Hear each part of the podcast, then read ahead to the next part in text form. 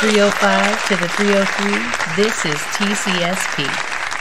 Ladies and gentlemen, please welcome Dr. Brian and the Casually Serious Band.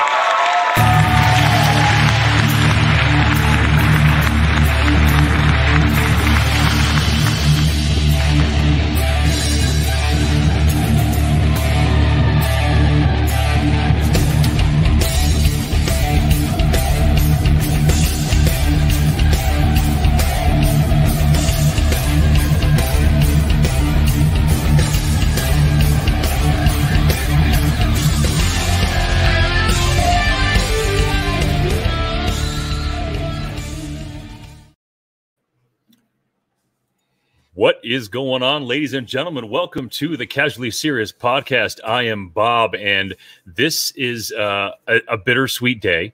Um, in one hand, we I get to discuss Kiss with one of my best friends ever, Stony Grantham, um, and and we're going to discuss uh, the solo from the solo albums up to Creatures of the Night.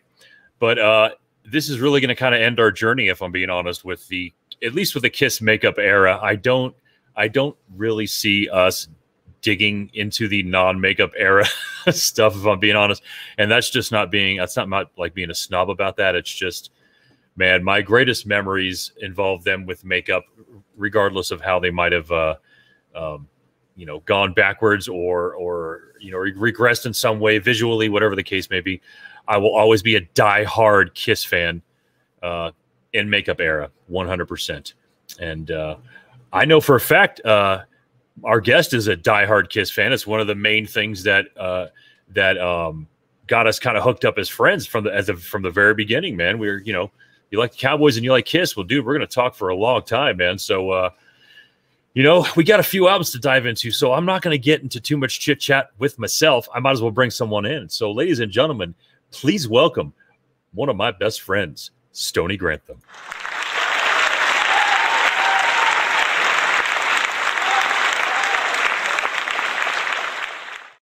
Oh yeah.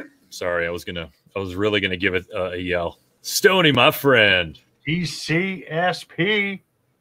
What is up, dude? How you doing? What's going on, buddy? I am just relaxing, man. Uh, you know, it's getting close to the end of the week, which is which is cool. I've been a little busy at work, which is all right as well. Uh, like I said earlier, I was hoping it was be a. It's going to be a little bit busier soon. I feel like I know Colorado is going to be getting back to the no mask thing pretty soon, man. How's uh, how's Texas? I hope uh, we get busy. It's been a year of not being busy, and uh, I hope to get busy too, musically, uh, figuratively, all the above. You know. When was the last time you played a show? Um, February 2020. Well, all right. And so uh, pretty much a year ago. So yeah, I was supporting uh, Stryper uh, in San Antonio, uh, Texas. That is not the other San Antonio. but uh, that was the last show I actually literally played, man, uh, with Stryper, and uh, as many people kind of snicker behind or about Stryper, they were they killed it. They delivered the freaking goods as usual and treated us like gold for a second time. So I got no complaints. It was awesome you know what? I think we can have. Um, I can have a casually serious podcast episode with you and just hear some of the stories with the bands that you have played with. You know that that, that goes for McMaster too, but you especially. I would love to sit down and just pick your brain and listen to the evolution of the gig from you because I know from your Tara Vast days all the way to now, you've been in a handful of pretty kick-ass bands, and and uh, uh, the last couple that you've been in have have been fucking really honed and polished, and I'm sure to the uh, to your liking. So, congrats on all that success, man. Thank you, brother. Um, you've been fortunate. The last three or four years, I've opened supported a lot of legends and a lot of people I'm I'm a fanboy of. I've been fans of for a, you know a lot of long time. So yeah, that'd be yeah. that'd be fun to do, man. Yeah, I'm sure you got a lot of stories, man. So anyway, um, let's get into it, man. This is obviously Kiss. This is a band that, if anyone has a band now or has had a band in the last 20 years, they had something to do with it. There was a reason for you plugging in an amp, buying a drum kit, deciding to scream at the top of your lungs. It had or, something or, to do with these guys. Or a Les Paul copy uh, or whatever. yeah. Uh, That's funny. What, this would be volume three if we're counting. Uh, you know, the first, the first volume one cons- consisting of the first three studio albums yep. live. And then we moved into volume two, the second podcast, which was obviously a Destroyer, Rock and Roll Over, uh, Love Gun, and Alive 2. And yes. here we are on the uh, third 3.0, shall we say, and uh, running what? Maybe uh, the solo records through Creatures of the Night. Yeah. That's exactly what we're going to do, man. Yeah, including double platinum. Uh, now including double platinum. Which, by the way, when when when double platinum was right after the solo albums, wasn't it? That was also uh, late '78. I want to say. Uh, anybody chiming in want to correct me? That's fine because I could be wrong, but I think it's '78 as well. Okay, after so that so we'll just for the sake of of uh, fluidity in the show today, we'll just pop it up after the solo albums, which uh, yeah. We, we might as well delve right, you know, jump right into right now. Um, do you have anything you wanted to say before we started talking about the about Kiss, man? Any any new any new projects popping up, or uh, is it just relaxation time out in the ATX? No, uh, we're starting to gear up. Uh, I think my video is frozen, but can you still hear me? I can. Um, we are gearing. We, by meaning uh, Byfist from San Antonio, Texas, uh, are gearing up for a show in August in Dallas uh, yes. with uh, maybe so far Ripper Owens, uh, Cage from San Diego, Sunless Sky from Cleveland, and a host of others. Uh, I think they still have yet to name a um, headliner. But oh, God dang it! I was in fear of that, but that's okay. With the magic of editing, maybe sometime down the road, I'll be able to chop this part out. But uh, damn it, Stony was in the middle of a great, just a great story right there. I know it. Damn it, Andrew Pace, what is going on, my friend? It's always good to see you. Thank you for coming out and hanging out. Anybody else who's in the audience right now, uh, I see about five or six folks coming out. Um, say hello in the comments section. Don't be bashful wherever you are watching from, be it Facebook or YouTube. Um, and thanks as always for the support. Thank you for everybody, to everybody for um, subscribing to our YouTube channel. Uh, it's been it's only been up for a little bit right now, and it's got very very minimum uh, activity on it, other than the last few podcasts that have popped up that have popped up, including uh, these, obviously. So, um, if you get a second, and I'm going to go ahead and drop this crazy link into the comment if anybody out there has a YouTube channel or doesn't have a YouTube channel, just go ahead and create one. It's super easy. And follow that link that I just posted down there and uh, subscribe to our YouTube channel. That would be awesome. Looks like we've still got a little bit of technical difficulties on Stony's end. So I'm just going to kill some time right now by singing an old uh, Dutch children's song. I'm just kidding. I don't know what the hell that is. It makes no sense. Andrew, I appreciate that, man. Support, dude. Support. You want to talk about supporting? I remember when you were one of the first people to pitch in for my Xbox 360 to pull me away from PlayStation so we could uh, play Call of Duty back in the day. I've been playing video games with you since 05, I think. One of my best friends too, and somebody I've never met in real life. It's just crazy how that kind of those kinds of friendships can happen nowadays.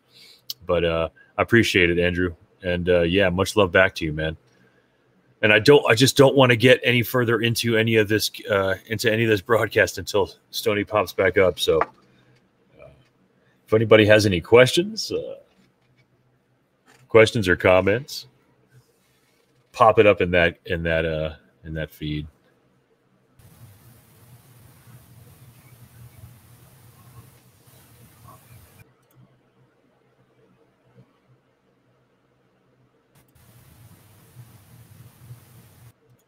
We're going to keep trying until we get them back in.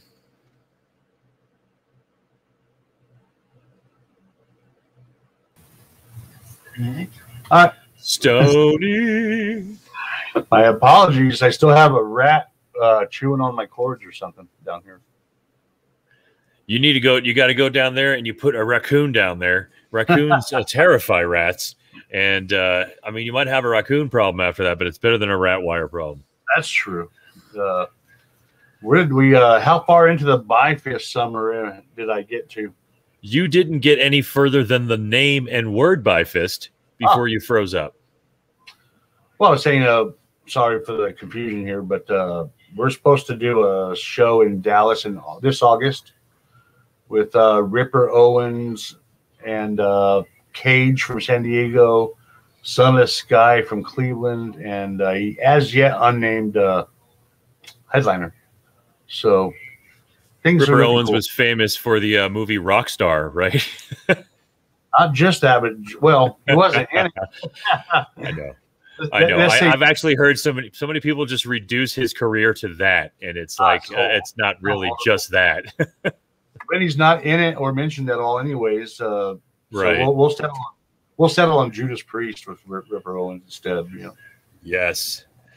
So, uh, like I like I said before, uh, and again, I I might have some connective uh, issues right now. I don't know, but it doesn't matter. We can get through this, man. And editing is going to probably be a big part of this at some point. Maybe, maybe not. But um, uh, let's see. My connection is a little stable. It doesn't matter. Well, um, if I disappear, I'll be back in 40 seconds or so, like I am. Right on. D- yeah, don't even worry about that, man. so anyway, let's get this started, man. We, um, I'm going to go ahead and introduce one of the albums that, when I knew it was coming out, I don't know if I had been any more excited in my entire life for an album that was about to come out.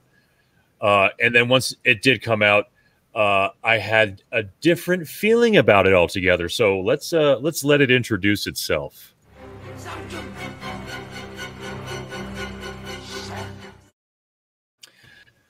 So, for the sake of time tonight, we're going to cut those real short. But at any rate, the intro that you just heard was the very, very beginning of that uh, album, the beginning of Radioactive.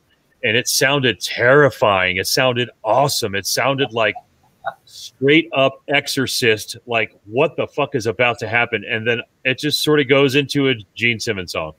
Um, exactly. And, and I, I, don't know that it's a uh, a horrible Gene Simmons song. I like it. If and it's if to me it's the highlight of that album. But unfortunately, it's the first song on the album and the last song that I probably had ever listened to um, on, on on that album. What what about you, Stony? Do you have anything good to say about it, man? Well, here's let me here's what I have to say, Bob. You're 100 percent correct.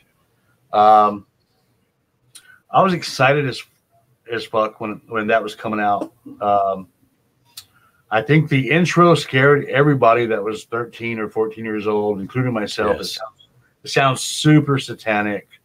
It's all like the Omen and Rosemary's Baby.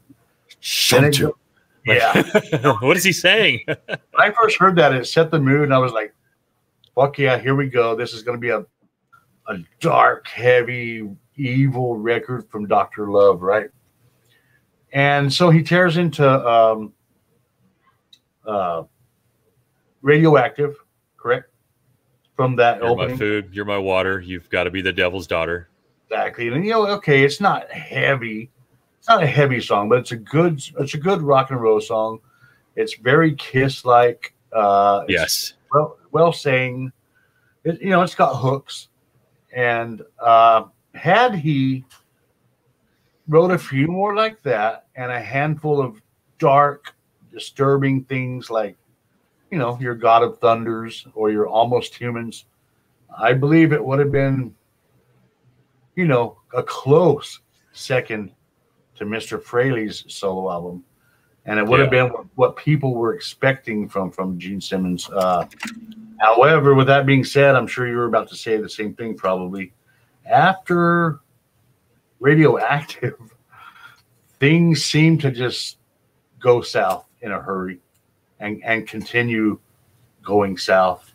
And it, to me, it was uh, even at that age, even at 14 or 13, probably 13 or 12, whenever I heard it, uh, big time disappointment, in my opinion. You know, what, what he could have had or could have done. What do you What do you think about that? I think what's funny is that, um, hold on, I just got a pretty crazy text here, real quick. I think, and I, think we know this later on, and uh, uh, uh, we didn't know this back then because we were obviously younger, but um, we know now after hearing stories that he kind of decided that with this album, he was going to go against what most people expected him to do for a solo album. And I think this is one of those times in life where going against a stereotype or an expectation went against him. Um, they might have done that for a few different albums in life. Uh, we might be discussing one, of I'm being honest, pretty soon. Uh, it, they've done it some experimental things with albums that that have somewhat paid off in some way, but Sure. Again, I think I know, we know that Gene said this is something that he wanted to make sure that when someone bought it and listened to it, it was nothing at all like what they expected, and that's what kicked me in the nuts. Uh, and you really, at any point in time, you ha- you you could have you could have had me holding on to something and finding some way to defend it to the people in school because obviously this is listened. I'm, i heard this much later on, uh, you know, 81, 82. Had uh, you not gotten to when you wish upon a star um, right. And I and we all, I, I, everyone in the world can give me all the answers why that song made it on that, uh, and I don't, I just don't give a shit why. Right. Uh, it, it just was sort of like the just like the end. It was just like, and then how about this, Bob? you know, like it was, it was it was like uh, the whole album's been rolling downhill for the last 35 minutes and we'll cap it with something even worse you know it's not really rock and roll, that's for sure. Uh, like you said, maybe he was thinking about. I'm going to give everybody what they don't ex- expect, but the yes. guy had the guy had been cultivating the demon uh, personality for five years. Why right. would you want to give somebody give the fans what they want? I guess it's it's easy to say in hindsight, right? You know, obviously. Well, he started the album off with those expectations. It's almost like he was like, all right, here's the deal. We're going to play this real super satanic evil thing. And then he went away from the microphone. And then somewhere he had a dinner with somebody, and they were like, dude, you, whenever you can close that shit up with a Disney tune, wouldn't that be fucking awesome? And he was like, you know what? That sounds like a great idea. And then. Hey, he was probably having dinner with uh, Cher and Katey Sagal, dude. Oh my God, yes. yes. Did they sing? They sang back up on the solo, but did they sing back up on any other albums for Kiss? I think just his solo album unless I'm wrong. I could be wrong, but I've spotted some. I've I've heard some ladies singing background, at least on Dynasty. Obviously, we know how we just we talked last week about how that was such an operatic album, uh, and and to to hear that there were vocals added to it, uh, background vocals by people we might not ever hear of. It's not really too surprising, but um, Here's they had some females. True, uh, I know it's Katey Sagal and maybe Cher and a few other girls uh, and boys, actually, and guys singing backup. There's a lot of musicians on that record. And here's why I have another problem with a Gene Simmons album is uh, Gene didn't play any bass hardly at all, if at all, on his own solo record. And if he downright was a terrible bass player, okay, I, I'll get it, you know, but Gene's not that bad of a bass player. He's he's unique and underrated, in my opinion. So give I want to hear Gene play bass on his own solo album, just like Ace Frehley did on his. He played lead guitar and rhythm guitars on his own solo album. That's like uh, not singing on your own solo album, almost. Yeah. Uh, did you know that back then? As a as a as a, whether you were starting playing bass or not, did you know back when you first heard this album that Gene was not playing bass on it? No, not at all. Uh, I just found out, you know, after the decades later, perhaps. But um, yeah. it's still a, a grand disappointment um, when you find out that you know Santa Claus isn't real in some on you know in all aspects. But um, I don't know. What are there any other songs you actually like on it besides? Well, I tell you, like I gotta say, uh, "Burn It Up with Fever" is not horrible. Uh, and the reason why I, again, the reason why I know that song is because I was desperately waiting for the rest of the album to be better than Radioactive. And yeah. like I, sometime after that, I was like, you know what? No. And I went back and gave it some other, some other chances, but no, there's nothing else I can pull. Uh, and I know there's deep cuts, man of a thousand. I hear Mr. Make Believe. I, I hear maybe what, what do you think about man of a thousand faces or whatever, but it's I, all very, I couldn't recite you two, two sentences, two, two sets of lyrics from that record. If, if yeah. my head, you know. Yeah, that's a tough one. And and on that note, I'm going to go ahead and introduce an album that I could not tell you one ah. lyric or one note from. So let's get into that.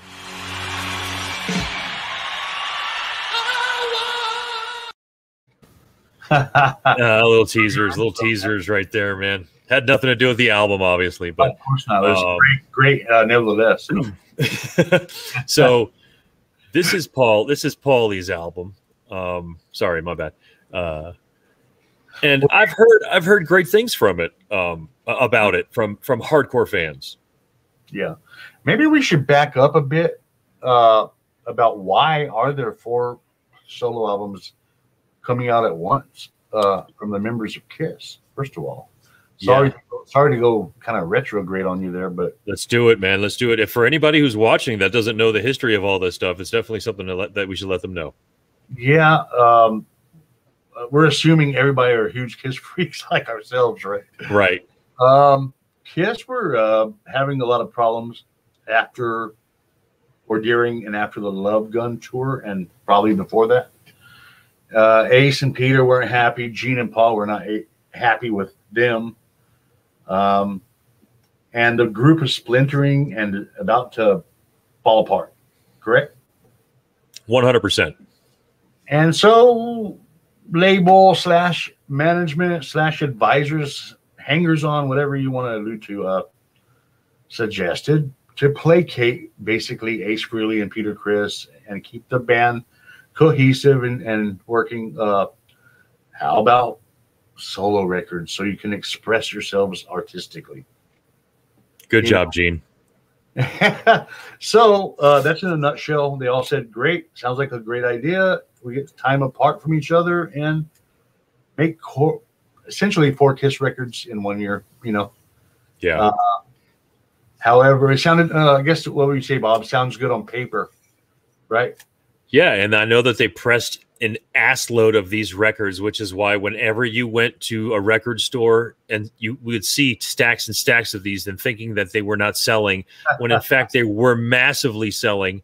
Sure. They just were so many pressed that people they were you had to buy like a probably a, ca- a case or 10 cases or some shit at a time of these records because right. they printed so many of them. But uh, I think it was a, I think it was a, a, a, a decent idea, but I, I but I think with Kiss would might be the only band that could get away with that because if you give if you have a band that's only four people and you give all four people the freedom to record their own album and one of those four has success and and, and that's kind of what happened here uh, it's just going to make that person not want to go back into that band at least not into that and, and it, maybe with renegotiations in mind or something like that yes but or, um, anything that they would have said that made that that got them to the point where they said, "I can make my own album." And if that there was success, a success attached to that, man, uh, that you know that's going to splinter a band. That person's going to be gone probably. That's true, and or at the very least, uh, lull them into a false security of, uh, "Hey, I got this big wave I'm riding, and I can continue to wave ride it into the sunset." Uh, you know, whether that was true or not, who knows? But uh, again, like you said, it, it couldn't have. It didn't really help the situation. it kind of grow, you know, drove more wedges in the band uh, as far as whereas Ace Frehley is concerned than it than it did before than was there before. You know? And I think if I'm not mistaken, sorry, I think uh, Gene pretty much did his on his own and had friends and and some people help him, and I think Paul did the same thing. But I think Ace Peter were involved in each, in each other's solo albums in some way, or at the very least, I think Peter was involved in the recording process of Aces or something. But I it was clear right away. I never heard that. Um, so you, you, know, I'm learning something new, I guess. But uh, as far as Paul's, was probably the closest to an act, closest sounding to an actual Kiss record than any of the other three. Um, had it was it good? Maybe uh, half of it. Maybe it's good. I'm not. You know, I'm just speaking in general general terms. Right. Uh, from what the rest of the world had to say is, uh, and still continues to have to say about it to this day. Uh, I guess the uh, well, it does sound. what do you think about the Paul Stanley, you know, solo album?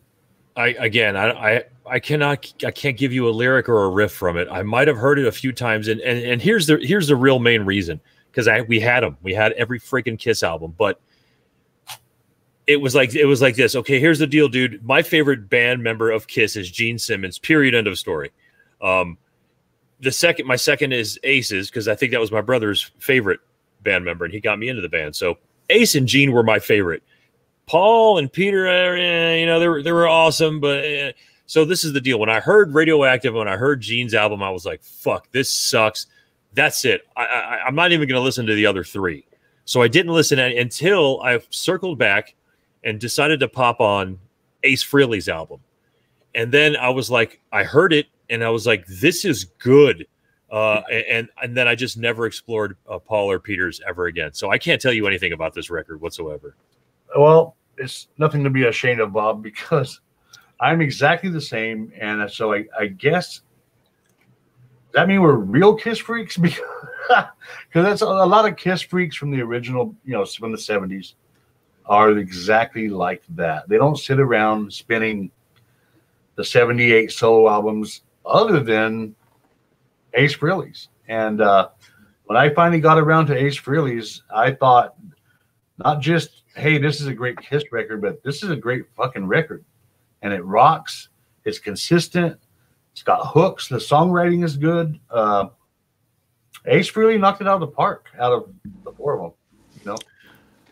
I tell you, uh, I, I, think that's kind of the reason why, uh, and we'll get into this. Obviously, uh, the next the next album that they do in the studio, Ace is heavily involved in um, yeah. and and he's involved in it in in some pretty awesome ways. But and the uh, one, uh, yeah, one after that as well. I mean, yeah, and and Paul, as we are saying, Paul's uh, solo album. Um, Got to keep putting. I keep jumping over him. Well, I don't know any of these songs. I don't know any of them. I got to put my my cheaters on for a second, but uh, take me away together as one and again so here's the deal. So obviously paul was the loved the the star child the lover of the band and that wasn't my gig. So i knew that this would be a bunch of love stuff uh, and, and, it probably is and i don't know because I, think, I have never heard it. I think tonight you belong to me and wouldn't you like to know me? Did well uh, com- compared to all the other tracks on the record and compared to like the peter criss album and and the Gene album. I think those songs kind of made a wave, uh, a ripple in the pond, but nowhere near what Aces did. Uh, yeah.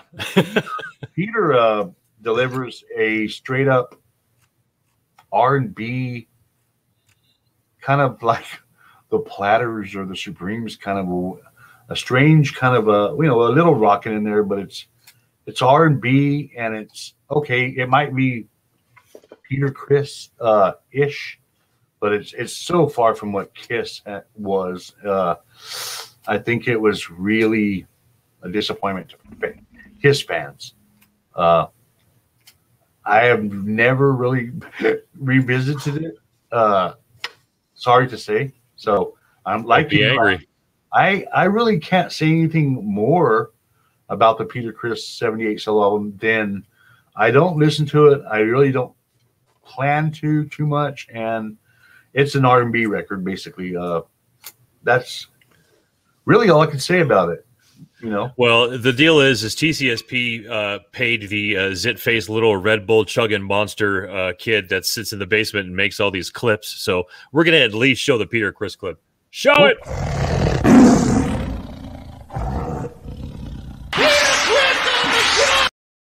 is that really the best you could? All right. Uh, so, um, and and let's get let's go ahead and get some of these song titles that we'll never ever talk about again. I'm gonna love you. You matter to me. Tossing and turning. Don't you let me down. That's the kind of sugar Papa likes.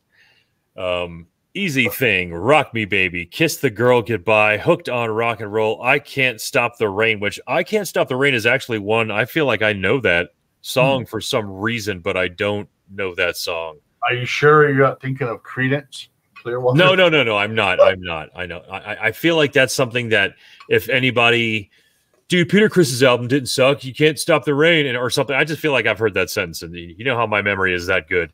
Yeah. Uh, but anyway, I just figured that we we'd throw that in there. But um, well, yeah, I Peter, I don't have anything to say about Peter's because I didn't listen to Peter's. It's in mint condition in my house in Miami. Uh, uh, point taken. I don't think we're saying Peter's uh, solo album sucks or Gene sucks uh, or Paul's, but they're let's just say they're a long ways from Love Gun. Yes, and, and they're a long ways. I hate to say this from Ace Frehley solo solo album. That's, yeah, because even even if you don't consider Ace's solo album to be a good Kiss record, it's still a really friggin' good album. Yeah, it like stands he, alone. Uh, standing alone, it's a good record. It could have just been, he could have been a one-hit wonder had there never been a Kiss, and we might still be sitting here going, "Hey, remember that Ace Frehley record from the '70s? Pretty right. good, you know, not a bad record." Uh, that's how good it is. Uh, so we might as well just jump ahead because I know a lot more about that record.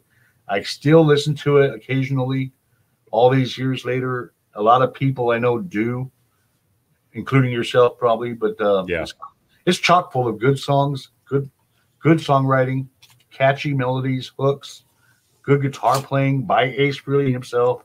Okay, you know what's All there? Right, well, Ace Frehley.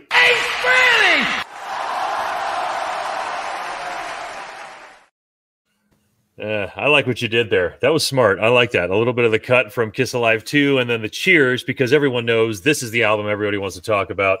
Everybody wants to listen to this album, and everybody did listen to this album, obviously, because it definitely sold better than any of them. And let's get into the songs. I'll, I'll go ahead and list them off real quick, rip it out. Which, uh, if we're going to start off with a with a with a song, that's the one to do it with. It's a really cool, kicking, thumping song. Speed and back to my baby uh, is another groovy tune. Snowblind, awesome, absolutely awesome. Um, yeah, Ozone, what's on your mind? New York Groove, we know it. I'm in need of love. Wiped out, fractured mirror. Um, this is, and what's funny about this story is so here's the deal. They all go, oh, you know what? I tell you what, Gene, and this is probably, or I tell you what, this is my Gene voice. I tell you what, Ace, if you think you're a badass, go see, go make your fucking record, dude. I'm gonna go when you wish upon a star on your ass. So they all decide to go their different ways, and they make their solo albums however they want to make it at the time. I guess Peter was completely coked out of his mind. Uh, Paul might have just been like drunk and like, we're gonna do this anyway. Fuck it and Gene was just that's being experimental. But Ace was the one guy, for as unreliable as Gene and Paul would have us believe, mm-hmm. actually came through, buckled down, hunkered down, and produced and uh, put together a fucking great album. And Rip It Out has has made it as a drummer has made it onto my practice song list for for years for 25 30 years since i started playing drums i love that song and it's not a heavy drum song uh, hmm. but it's just such oh. a good song. Um, you're right. It's it's not even a heavy. Well, it's not a heavy album per se. I mean, it's not Master Reality from Black Sabbath, you know, but it's a rocking fucking record with a great uh, chorus. Well, the whole record. I'm saying, uh, every, a lot of all and a lot of good songs, man. Even if it's uh, yeah. eight out of ten are great songs or good songs, it's that's eight out of ten. That's a pretty strong record. Uh, I got, I mean, I really can't say enough about it. It's uh, like you said, rip it out, dude. Fractured Mirror, uh, New York Groove. Oh, and it produced a freaking what top ten hit for Kiss. Yeah, with New York Groove. Yeah, and which is crazy. Got a lot of radio play, man, airplay on that, and that's the only song from all four solo albums to achieve that. So I remember uh I remember going through the album and hearing it the first time and going, "Holy shit, man! This is like, this is what they were afraid of." And, and again, this is because I don't know anything about Kiss in the story. This is the reason why they hate Ace. Ace is the fucking best guy in the fucking whole entire band. Of course, they hate him, you know. And so this is what I'm thinking.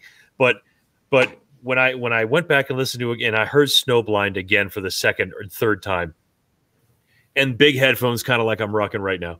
I just with the with the going on in the background of that song, the snow blowing kind of.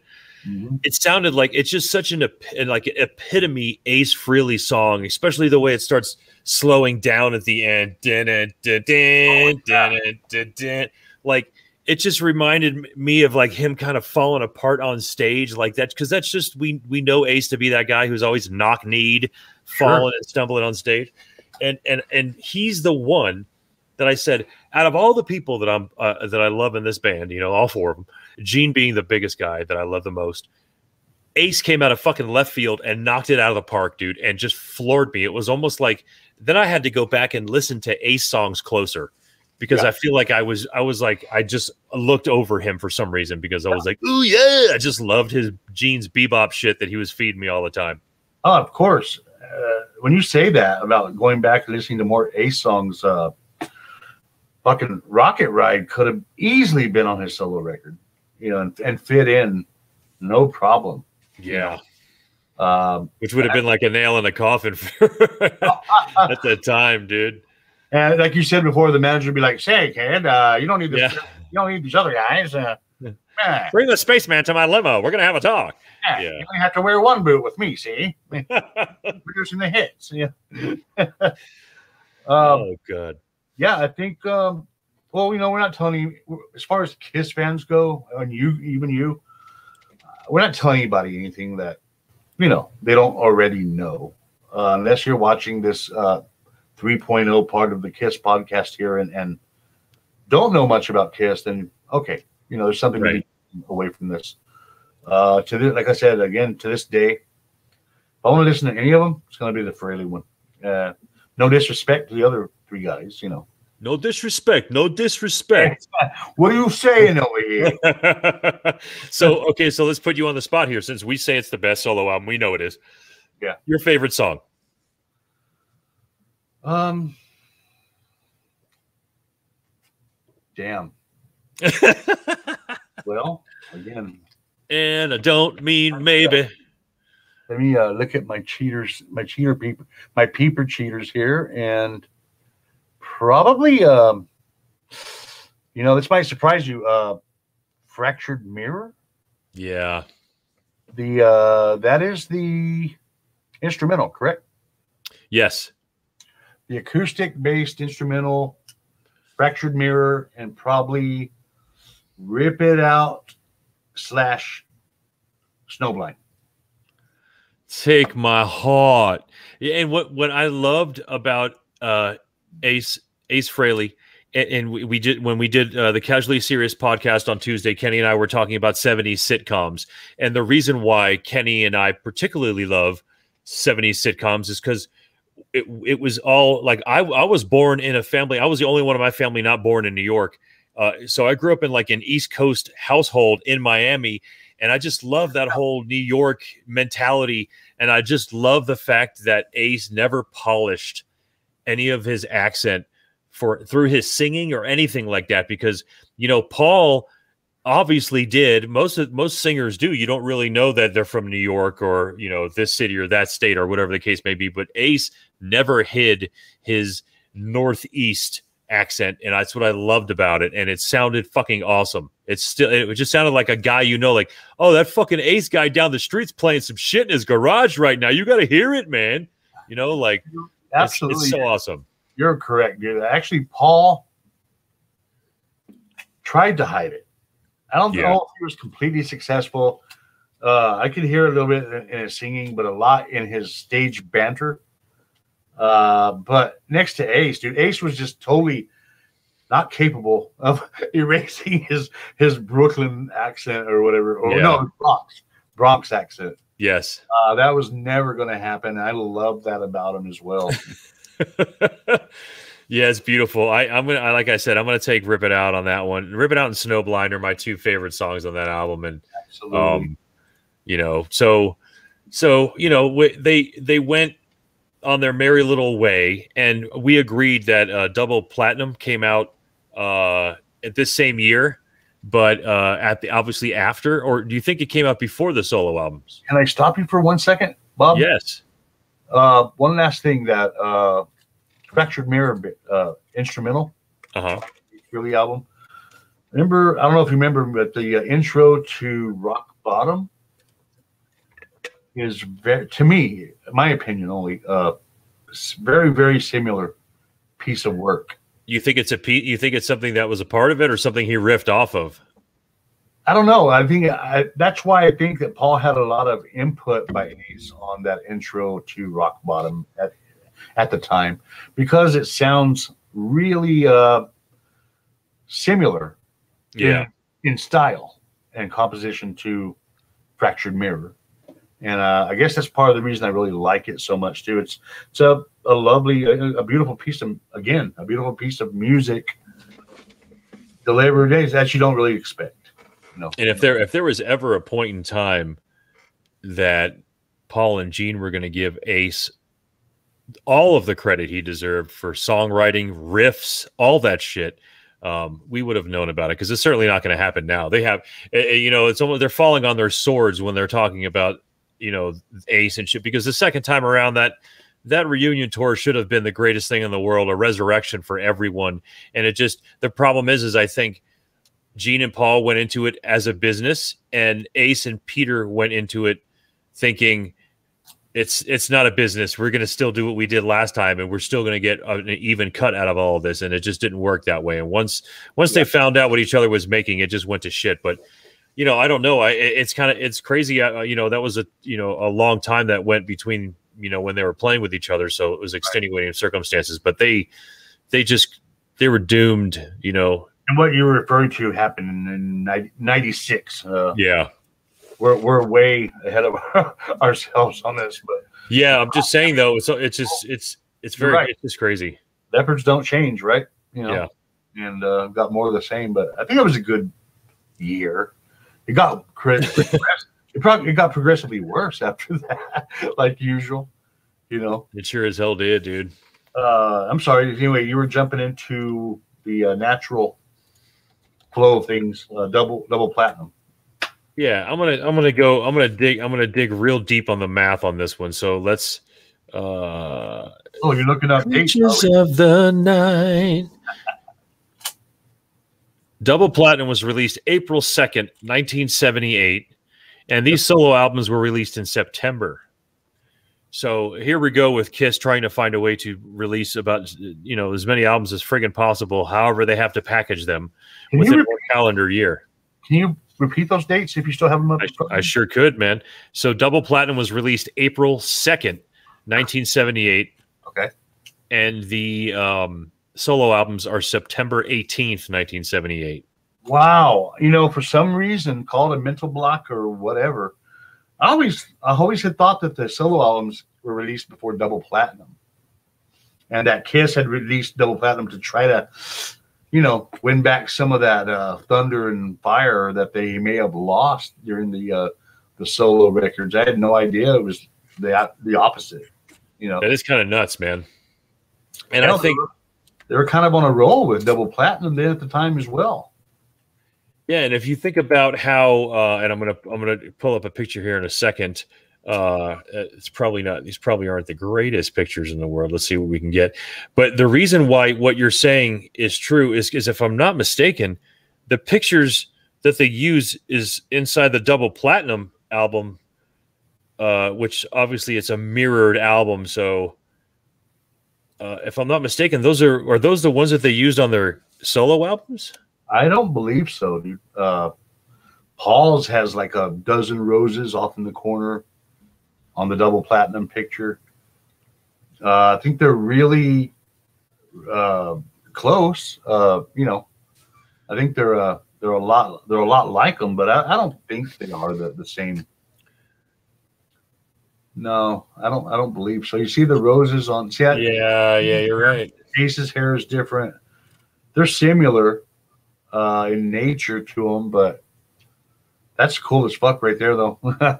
you know, and again, there's a, there's a, there's all sorts of childhood memories I have of this. Obviously, putting a piece of paper on top of it and getting oh. a pencil, and yeah, and Over then you know, right, and then being able to take that and then draw it straight. It's one of the reasons why, like all the time as a kid when I would put shampoo or soap on my face, dude, I was able to draw Gene's things in the, all the time, dude. Shampoo, that's fucking awesome. you get the white base. Thought about doing that. uh, oh, I wanted to. I'm sorry, I keep going back to the. the that's all right, dude. One thing about the solo records as well.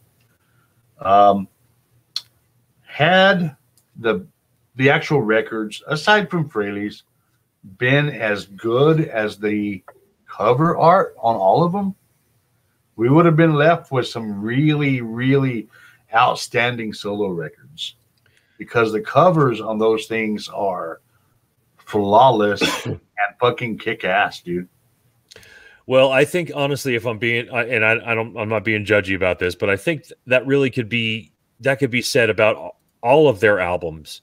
Um, it, you know, especially ones like Love Gun and and and Destroyer that are very comic book and very much the way you know most albums and record covers were at the time. But you're right. Look at this. I mean, yeah, that's I'm sick. I'm not gonna. I'm asking because I really do, I do not know who who painted these.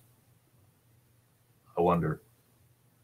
Yeah, that's a good point because these obviously aren't portraits, so there could be doctored in some way. But really, and this is Peters is so beautiful that green, and and I, I, I do love how they incorporated their own sort of colors into all of this.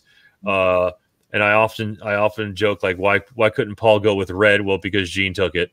Yeah. Um, but you know, purple was definitely more of the uh, the glamour thing. Hence why I have it in the background right here because we are definitely entering a glamorous portion of Kiss and their records. But uh, we were talking about we were talking about yeah, because I don't think let's go ahead and look at that. See, Peters is quite similar. Uh, a bit, yeah, except his look at his bangs where his uh on, on the double platinum area. Yeah, and uh, you know, again, we can go with the doctoring of, of any of this, but you know, Ace is just kind of have a slack jaw on that one, which is a little different. This it's actually quite weird. Yeah. I, I, know That's, they're not the same pictures, but uh, they're similar, I guess. I don't know. Maybe the, I doubt if the same artist did them, but well, and there's only so many different poses you can put uh, uh, their faces in and get the full coverage of their makeup, which is what you know what you want. You don't want to half their makeup or anything like that, but Right. What do you What do you have to say of, about Double Platinum? I have to say, I it's one of the, the records I owned when I was 12 years old, and uh, listened to it constantly, as much as Alive and Alive Two. Eventually, uh, within a couple of years, I was you could find Double Platinum on my turntable as much as uh, as often as Alive or Alive Two. Dude, it, I wore it out and to this day, I really think that double platinum's an an awesome. Uh, what would you call that? It's not a greatest hits. Uh, it is though, isn't it? Because well, because it is. I guess there aren't really hits to begin with. Uh, compilation. Let's put let's go with that. Yeah, yeah. It's a killer compilation. It's it really isn't lacking anything. I mean, okay, if I you, you could probably nitpick and find a couple of songs that aren't on there.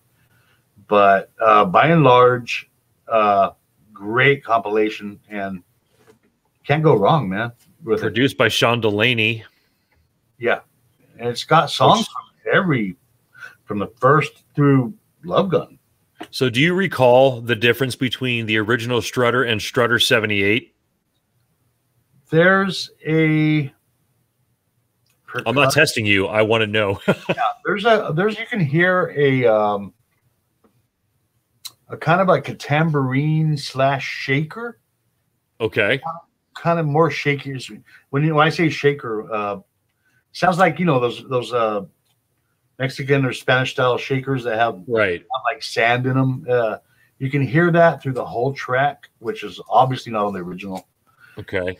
And uh, the original, they would the chorus would just they would yell strutter, and that was it once, and then the rest of the chorus was instrumental. Right. Also on Strutter 78, besides the shaker, salt shakers, is uh, they continue to you know sing Strutter throughout the chorus. Uh, solo might be a bit doubled, or maybe a little more, a little more in the front, or a little more have a little more substance as far as the EQ or as far as the sound of it goes. Um, I really like Strutter 78 just because I, was, I, was say, I feel, I like, feel like now I do. I do. Well, because at some point I said to myself, "What was the difference?" You just explained it, and so that leads me to believe from there from that point forward, Strutter seventy eight was all I listened to for Strutter for my Strutter needs. Right. I went to double platinum. I did not go to the first album for this. I have to agree with you. Uh, if I did go somewhere else, it was the Strutter on a live, basically. Right. So uh, I really, I mean, I've heard it been, I've heard it be knocked by you know hardcore Kiss fans in the past, but I think that's just nitpicking, dude. And I think it's a really, it's not groundbreaking different, you know, uh, but it's it's kind of a cool uh, redo. I think.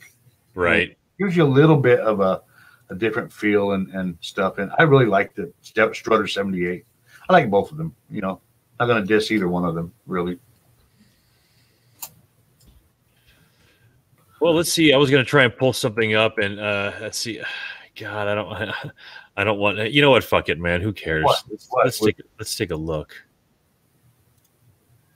The audio might not be beautiful either, but here we go. It's. I think it's. There's only a few viewers anyway.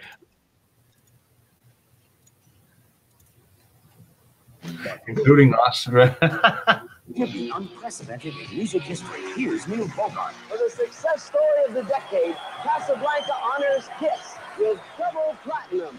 Gene Simmons, Paul Stanley, Paul Stanley, Peter cool. and Ace Frehley. 20 double platinum songs remixed and brand new Strutter 78 Kiss double platinum it's interesting. I don't remember. Awesome. Um, I don't remember it being touted as remixed, which is pretty crazy. Like updated, you know, like there was there there there was probably some technical technological leaps for a lot of the production. Uh, but really, what they're saying is we went back and fucking made them sound the way we wanted them to originally to sound. well, I don't. Yeah, I mean, we can assume that, but I think there is. Uh, beyond Strutter 78, there was some uh, tinkering done with the whole record. And uh, I got no complaints, man. I think it sounds really good. Yeah. Uh, whether, you know, it's it's not, like I said, it's not a, a, hundred thousand year leap, to use a pun. Right. Uh, very nice. But, uh, you know, it's a really good record, especially for 1978. Uh, it still, to me, it just, it still stands up to this day.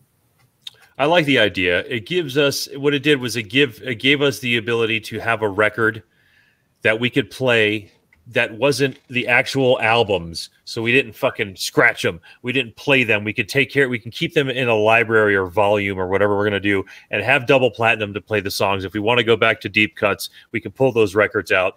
But yeah. we wouldn't. We wouldn't have dug a groove in hundred thousand years or dug a groove in Strutter on any of their uh, uh, their their albums or anything like that because we had a greatest hits album, if you will, or right. a compilation album, as you were saying, Stony.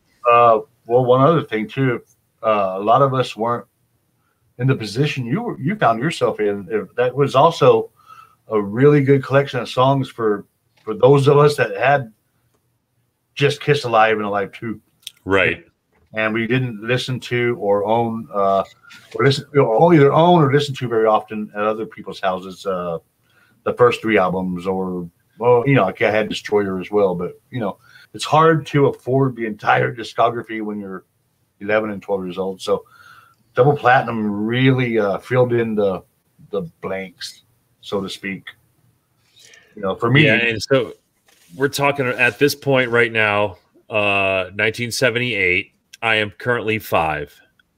okay.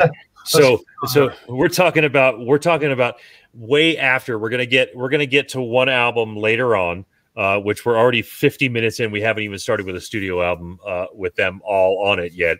But who gives a shit?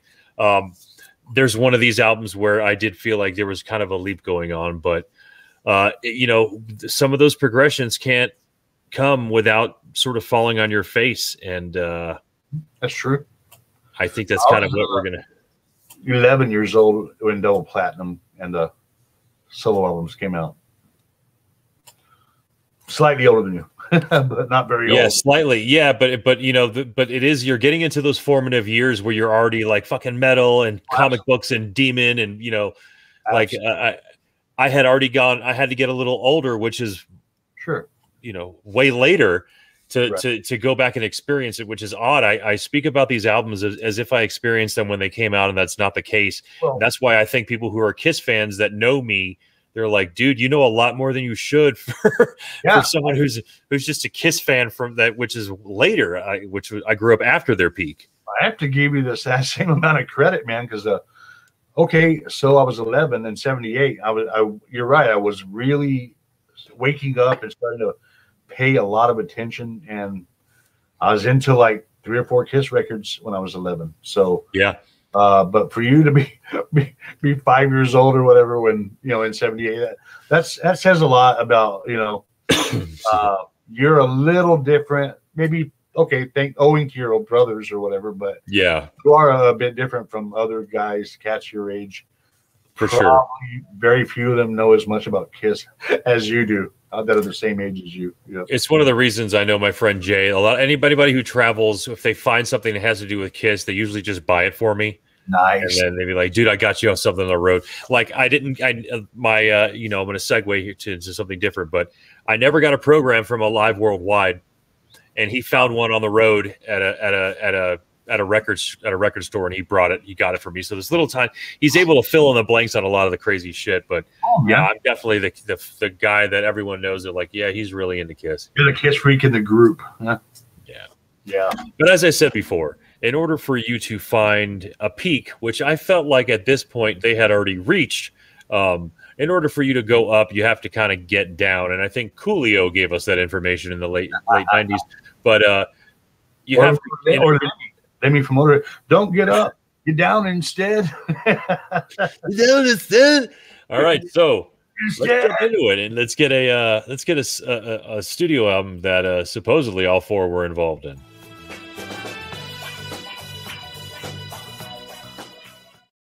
Another song choice. Oh, a little bit of the uh, a little bit of uh 1970s knock kick in the nuts because uh, this album, uh, even going back and listening to it again today with 47 year old ears, um, did not do anything for me. If anything, I can only sort of equate it to uh, kind of like the Metallica Black album, where I, I I don't know, maybe they were trying to do something and they just couldn't quite hit it. Yeah, uh, I kind of agree with you on that. Uh, at the time, I'm. I don't know whether you're just overlooking it all because you heard uh, "I Was Made for Loving You" and eh, whatever at that age. Uh, you were looking for more, more calling Doctor Love at the time, probably. There's right? one song, one song that I pull off of this that I absolutely fucking love, and that is "Hard Times." Well, you're you're going you're going you're moving in my direction without even knowing. so I was going to say a uh, miniature tirade here. Uh, everybody and their mother, everybody around the world, all most Kiss fans. Granted, there's a lot of us Kiss fans that like like or love this album. Okay, uh, as everyone knows, Dynasty is called the oh it's Kiss's fucking disco record. You know, okay, yes, there's a disco song which was a gigantic worldwide hit around the world, a global hit called I Was Made for Loving You, right? It's disco-y. Like again, though, major hit, worldwide hit. However, there's tons of rocking songs on this album, dude. Like you said, uh, Hard Times. That could be on Ace Frehley's solo album or on Destroyer. Oh God, you that's know. what I mean. I think, I think, I think a lot of what's going on on this album, and like you said, the next album is them saying, "Holy shit, what did Ace just do on that solo album of his?" Yeah, and, we and are probably have, stupid. And can we have some more, please? Can we have some. Yeah. Why? Why? Why were we so freaking stubborn and saying to ourselves? this guy's an asshole. We're not putting any of his records as, uh, as, songs on the albums. They definitely at this point gave him a couple, and he delivered on them. And and you know, I, I think Hard Times is one of those. Man, it's a great song. Let's be honest. I'm not sure how often Gene and Paul, even at this point, would question themselves. but this was probably Vini Poncia saying, "Hey guys, we probably need a couple of cool tracks from Ace Frehley. You know, look at his look at his uh, streak that he has going, right? Yeah, but uh, not just uh, hard times as we just mentioned, uh, but uh, his cover of 2000 Man by the Rolling Stones is pretty fucking cool. I think it's very Ace Frehley ish. Uh, that's for sure. May not be a great Kiss song or a great, you know, hard hard rocker, but it's uh, it's it's it's Ace through and through, and it's kind of cool. I think you know. I really like the um I mean, I, yeah, I'm, I'm going to agree with you on that. Brakes are flashing like they did when we were young. Yeah. Did they come down crashing? You know, that shit. Uh, pure and simple Ace, really cool stuff. Uh, sure know something is again, it's not, it's not a deuce or it's not fucking, you know, she, it's not heavy, heavy, but sure know something is a competently written uh rock and roll song, dude. It's a kiss. It's a definitive kiss song. You're yeah. right. When I hear it, I, I I'm I'm I you know, and it's just this, there's a lot of kiss songs that we can listen to as fans and say this sounds like it could have been on this album because it's this. And again, it's because it's and it, what's amazing about that is this band has a sound and you find it throughout all of their albums. A lot of bands go through these different sounds and mutations of their of their sound, but Kiss is fucking Kiss because Kiss comes from a very basic love, which is Beatles esque rock and roll, yeah. you know, swinging, you know, like it's just it's it's very it's basic stuff, but they built they built on it over decades and you know and and sort of crafted their own art. So of course, a lot of their stuff sounds similar and derivative of other songs because it is that you know they're they probably like you said at some point were taking riffs from themselves earlier and going oh shit, I can do something with this now. I'm, I'm, more intelligent as a musician. Yeah, I mean they they're probably closer to Journey, except less sophisticated than they are Black Sabbath. You know, I mean overall, yeah, they have some really early, heavy sounding stuff. Yeah, and that's why we also love them. But uh, they're capable of that, you know, kind of hook Latin pop, almost pop, kind of hard rock foreigner, yeah. foreigner, if you will. With I guess again less less sophisticated, probably uh, songwriting wise, but uh, there it is. You know, they have sure know something's a really good song. Period. And oh, let's take a look at this uh, this clip real fast.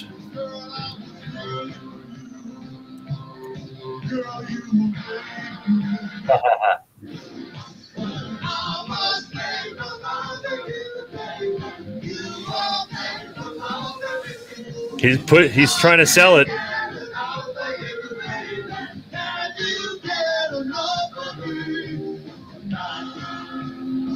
Oh my god.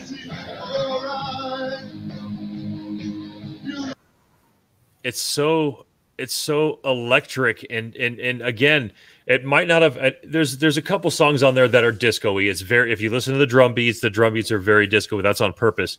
Yeah. Um, and they got what they wanted with that song in particular which was a freaking mega hit which is still played at bagel shops and gas stations as of like two weeks ago in my life. Um, it's insane. And again, so you can make fun of it, but you at the end of the day, you kind of still have to say, well, shit, they still did their thing. And what they and what they do sometimes, America and the world loves, and they buy it. Uh, and that's what they did with even on a disco-ish album. They, yeah, they sold the shit out of it. I don't want to lose like my metal card, okay, but uh, you know, 18 year old Stony would be like, ah, I fucking hate this shit, you know. but uh, present age 50 plus Stony is saying kind of a cool song. I don't mind it that much if it comes on. Yeah. Uh, and you also probably understand as an artist the sort of uh, the growth that you have to go through, the evolution you have to go through as an artist. You can't stay stagnant and do the same thing over and over. And no. you know, some bands have to try something different. And they different. They've done that a lot with their their career. They have, just like a band uh, Judas Priest did the same thing. Man, they kind of yes they weren't afraid to try different things, and sometimes it didn't work, and they fell kind of flat. And uh, you know, you either have that, or you have a formula that bands won't shy away from, which we call sticking to your guns, right? I guess, but uh, sure. Sometimes that works too for bands like this, you know, ACDC, for example, or whatever. But uh, you know, I, I, give props to Kiss for at least stretch, trying to stretch out and and try different things. Well, try different things they did, and as a band that was very, very uh, image forward, they took some chances with their new looks. I and their, um, timing, their timing may have been a little late for what they were trying to do. Uh, they didn't realize it, but they were Dynasty's probably a year late in being delivered as far as the you know okay whatever disco craze was kind of on its way out already and for a rock band like kiss to, to then put out a a disco-ish ishy song in when when when disco is already fading as it is is probably not a a real winning combination although in other other places it was obviously it was very successful outside of america you know. So I guess they weren't wrong, were they? They were not. That's that's what you know. That's what I'm saying. At some point, you got you got to give them that because yeah, you know, while while there may be not so much love for it, uh,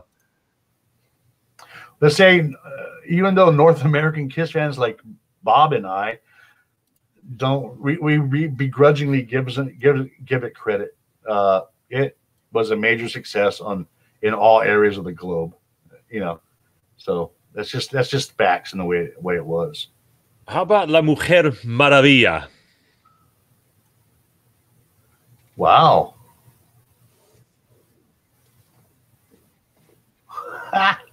what are you digging up, dude?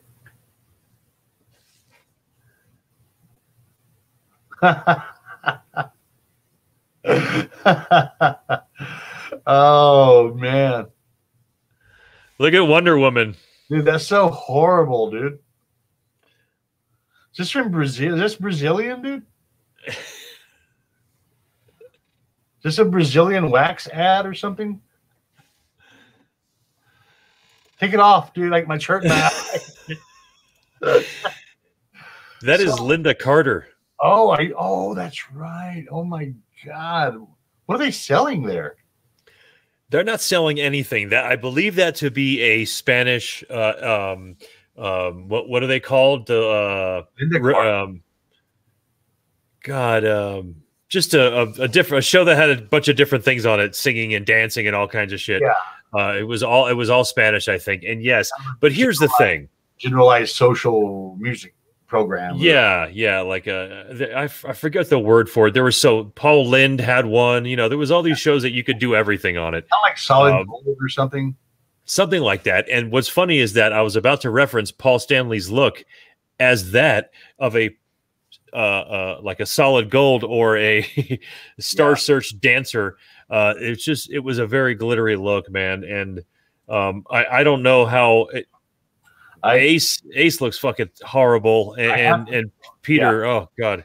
Well, you were already uh, moving, heading in this direction a minute ago when you were you were just about to talk about their outfits. And I got to go on the record and saying uh, I don't like any of them, dude.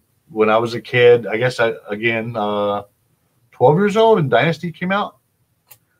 I just kind of cringed at all of their outfits, and he said, "I think it's, I think this shit's over." I even yes. had, I even had that feeling at twelve years old. Uh, this shit's about to fucking come crashing down, and yeah. I don't know why, but it was just a, a, a feeling when when looking at their outfits and and the cover of Dynasty, etc. You know, they signed off on this, man. They said Peter said, "You know what? I tell you what, fuck it." You know what? I, am going to go with the big giant shoulder pads with the big green fucking frilly thing, and Star Child over here is going to have, like I said, like a like a figure skater outfit, and Gene Simmons looks like someone just put a bunch of tinfoil on rocks, and and I don't even know what those things are on his hands. I guess they're dead skeleton hands or some shit. Hey, Ace, go ahead. I'm sorry.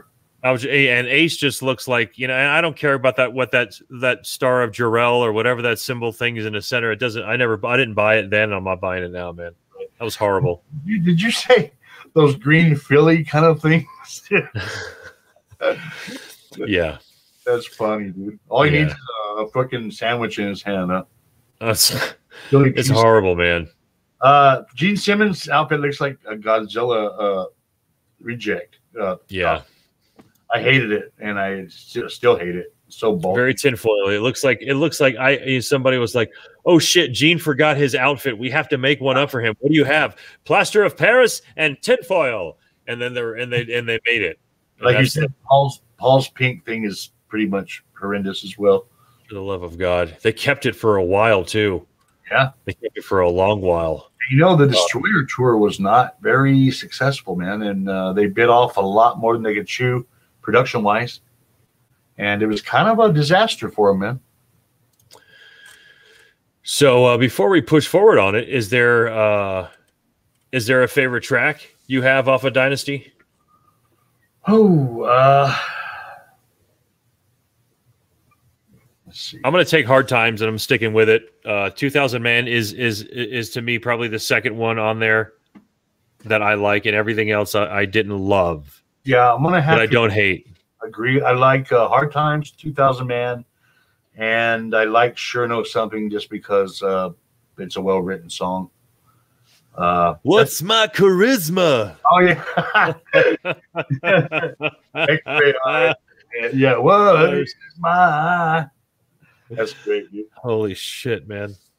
Uh, what's the other song on that? Um, me let me cheat one more time here. It's not cheating if you are using your eyes. Going blind. Someone's reading it to you. Uh, I sure know something. Save Your Love is an Ace Frehley song, dude. Also, Okay, and it's so he got three.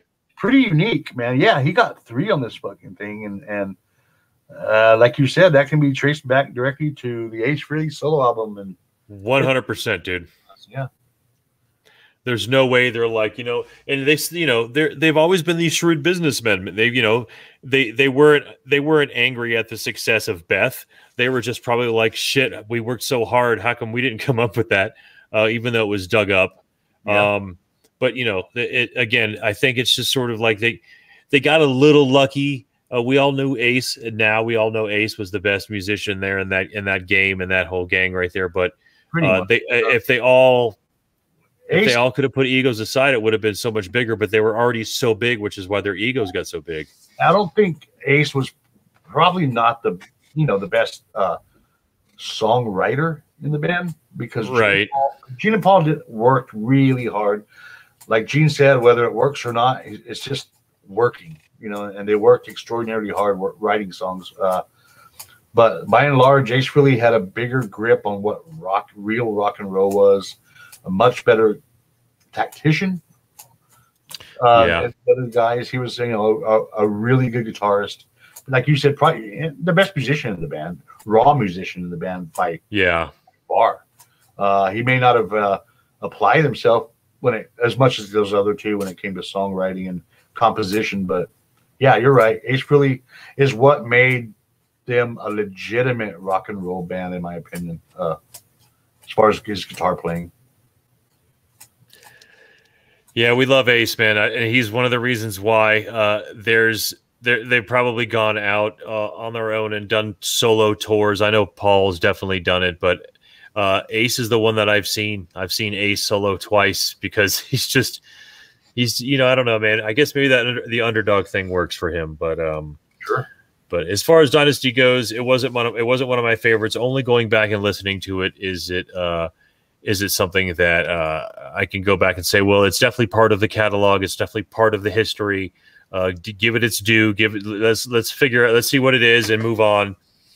And uh, which is what they did. I'll do you one better. I mean, as far as not one better, but uh, you're 100% correct. Uh, I literally remember in 79 looking at Dynasty in the record. Uh, what do you call it? What do you call it? The, the little record, you know, uh, where everybody, you know, they put all the new albums. What do you call it? Why am I With the record bins, yeah, the bins. Thank you. And looking at it, cool, the new Kiss record, right? And I'm a Kiss freak. And then I completely remember putting it down and going, eh, I think I'll buy that new Van Halen, that Van Halen one, the first Van Halen album, which was pretty fucking new at that point. Also, uh, not even sure if Van Halen two was out yet, but I clearly remember putting Dynasty back down on the bin and, and reaching for the first Van Halen album and taking that home instead. You know, you know, to know that when we knew that, it just kind of it just kind of shows you that if you know you had to be sort of a historian at that time, unless you were a new Kiss fan. If you were a new Kiss fan, you bought that album, uh, but if you were an old Kiss fan, you probably didn't. Do you do you uh, recall feeling the same as I did or did at that time too?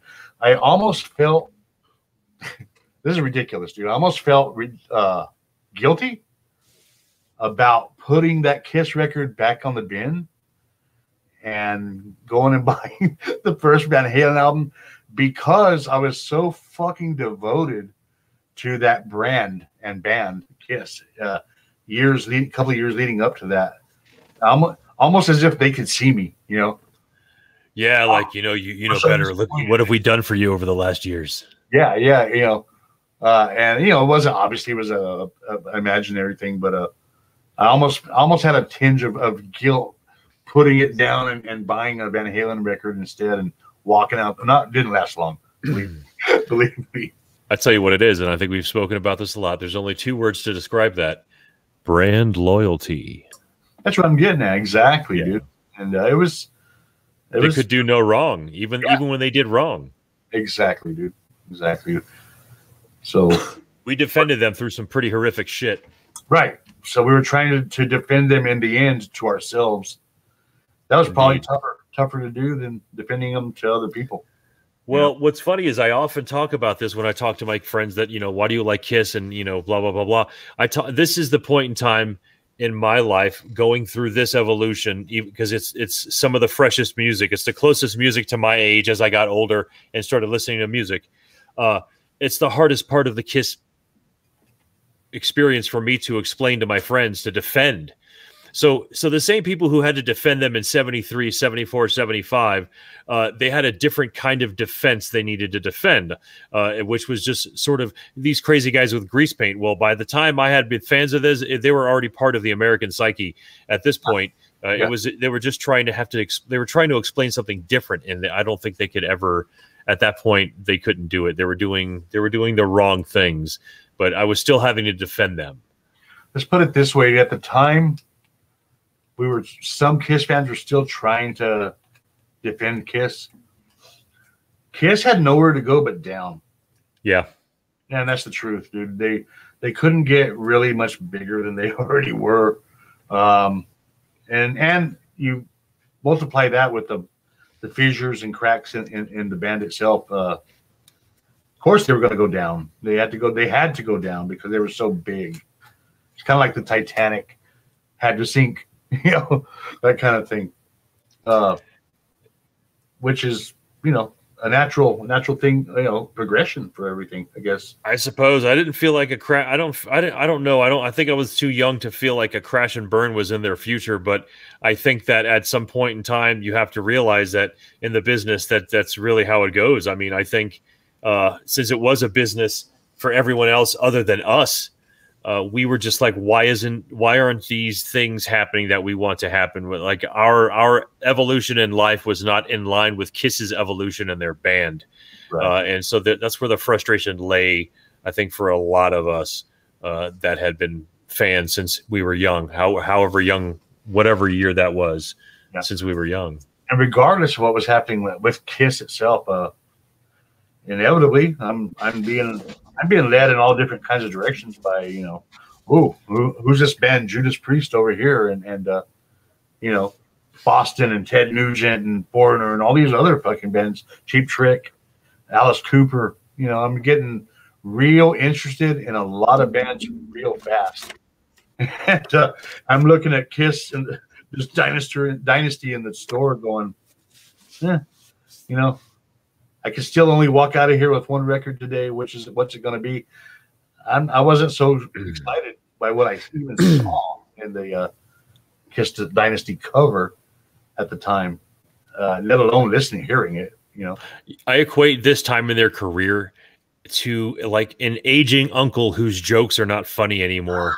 uh, like when he when he when he pulls out the guitar and plays uh, fucking Don McLean's American Pie in its entirety. uh, it's no longer a cool thing. That's Yeah. what I kind of equated this whole section And of you just want to hear Firehouse, right? Right. on the plane. For fuck's sake. That's funny, man. I jumped over the next two albums that we're going to talk about. Let's get into the next studio album after Dynasty.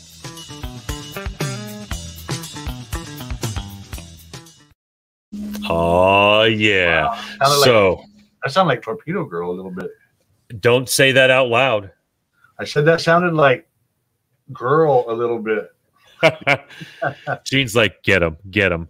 Yeah. Right. So I went through that entire song or that entire album uh, in a couple different ways. And the absolute only song that I've ever loved on that album is Torpedo Girl. I love Torpedo Girl. I'm not even joking. The bass line is absolutely sick. Uh, it's such a fucking fun song. I, I swear to God, even from when I was a young kid, I pictured Ace Frehley on top of a submarine playing this song with girls swimming around him, like, ha ha, ah, Curly.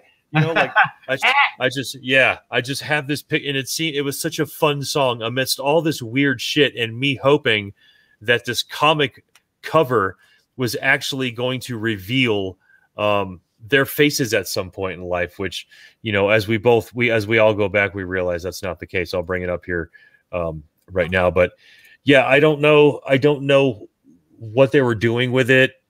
Um, it's just it's such a bizarre album, and the fact that I absolutely adore Torpedo Girl is sort of indicative of how fucked up of an album this is. It's almost like I was like, oh, it's a Kiss album. I gotta like something, and I take Torpedo Girl. There's just nothing else on this album, and God, God forbid I say something bad about fucking Shandi, but uh, I, I'm not. I'm not. I'm not Australian. I don't need to love that song. I don't love that song.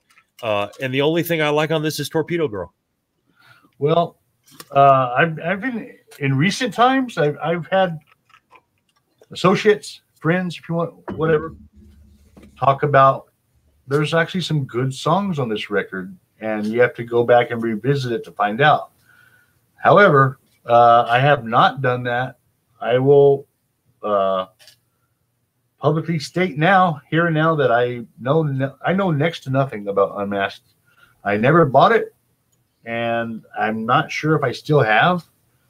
I don't think I even have a copy of it in my house, and uh, I could always go back and listen to it on YouTube, I suppose. But um, you have to school me on this record because I completely avoided it at the time, like the plague. And by this time, I was, uh, I thought I was 100% done with Kiss and had moved on to Judas Priest and and other bands, uh, a little heavier than that. Uh, That's the problem, man. So Yeah, the I- evolution of the sound yeah, for Kiss was was much I don't want to say worse. It was just on a different arc than the evolution of a Judas Priest, even Iron Maiden, obviously. Some of these bands that just became these transformative because as we got older, we wanted heavier, we wanted more, more, more, you know. Right. And so we started off as Kiss. We, we, we not only now we're accepting bands that don't look anything like Kiss, but just sound heavy in some fucking way. So as we started getting older, we were demanding more from Kiss that something that they could not do. right. And you, let's face it, you're L. You're correct. Uh, that that's 1980, right? Yes. You had. I'm not. I'm not going to lie here and sit here and say I was into every single new release. You ain't got to lie, Craig. I'm 13 at this point. But Mhm. that's the year I saw Judas Priest, my first concert, uh, in McAllen, Texas, with Axe opening, I believe. Holy shit. Yeah. And then the very next summer, again, uh, I'm 14, I see Judas Priest and Iron Maiden on the Killers tour. So, unmasked, you know. Sorry, I didn't get on that fucking train, dude. You know, and I never did. So, uh, I, I'm not the guy to sit here and and, and uh, pontificate about or on a on unmasked. So when when we're uh, you know because we won't get to stay too long on this album because it's it's messed up, but uh, we and again we know we know now. I'm not sure it's messed up as we we want need people to believe here. Uh, All right, so missed the boat on it. Let's let's put it that way.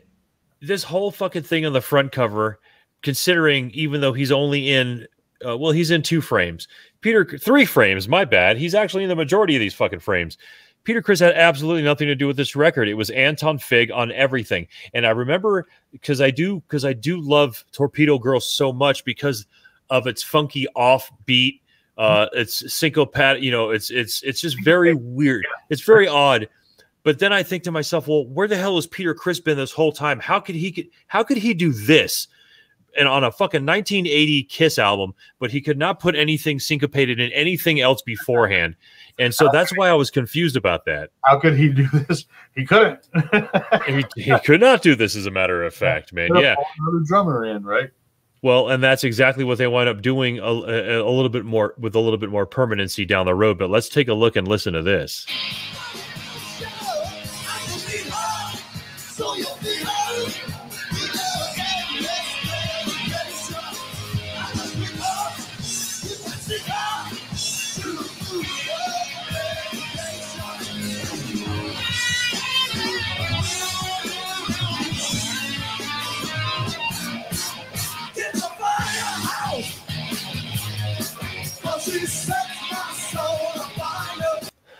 Let me tell you, man, they it just specifically this this live show and really everything Eric Carr did with them sounds so fucking good because yeah. they finally figured out an intelligent way to mic these drums. Uh, and since he had this gigantic thunderous set, he obviously had to mic them correctly. But the hi hat work that Eric Carr did, the opening, just stuff that he was doing that was way more than basic stuff. That was just basic for him because he was the next.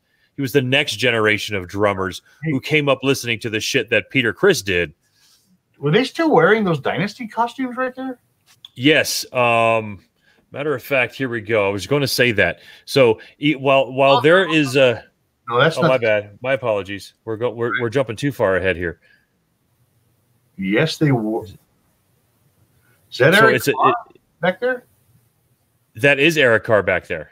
Wow. So they, they maintained the same outfits almost for uh through Unmasked because they didn't have Eric Carr until, until the music from the Elder.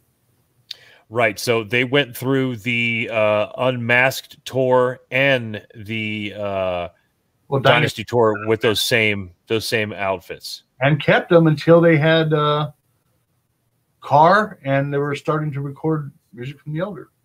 World Tour 1980, 1981, right there. Okay, that must be 81 then or so. Yeah. But look at that badass guitar Paul's playing. Does I don't know what the sound of that thing is, but dude, that's awesome. Star guitar. That star is rad, man. Wow. Okay, so again, uh, we I'm moving on from uh, at least myself from uh, we go from unmasked to music from the elder, right?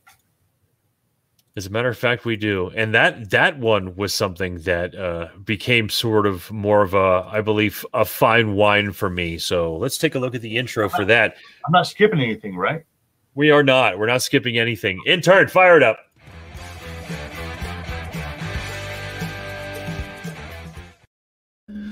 So, ladies and gentlemen, Kiss decided to put out a concept album called Music from the Elder.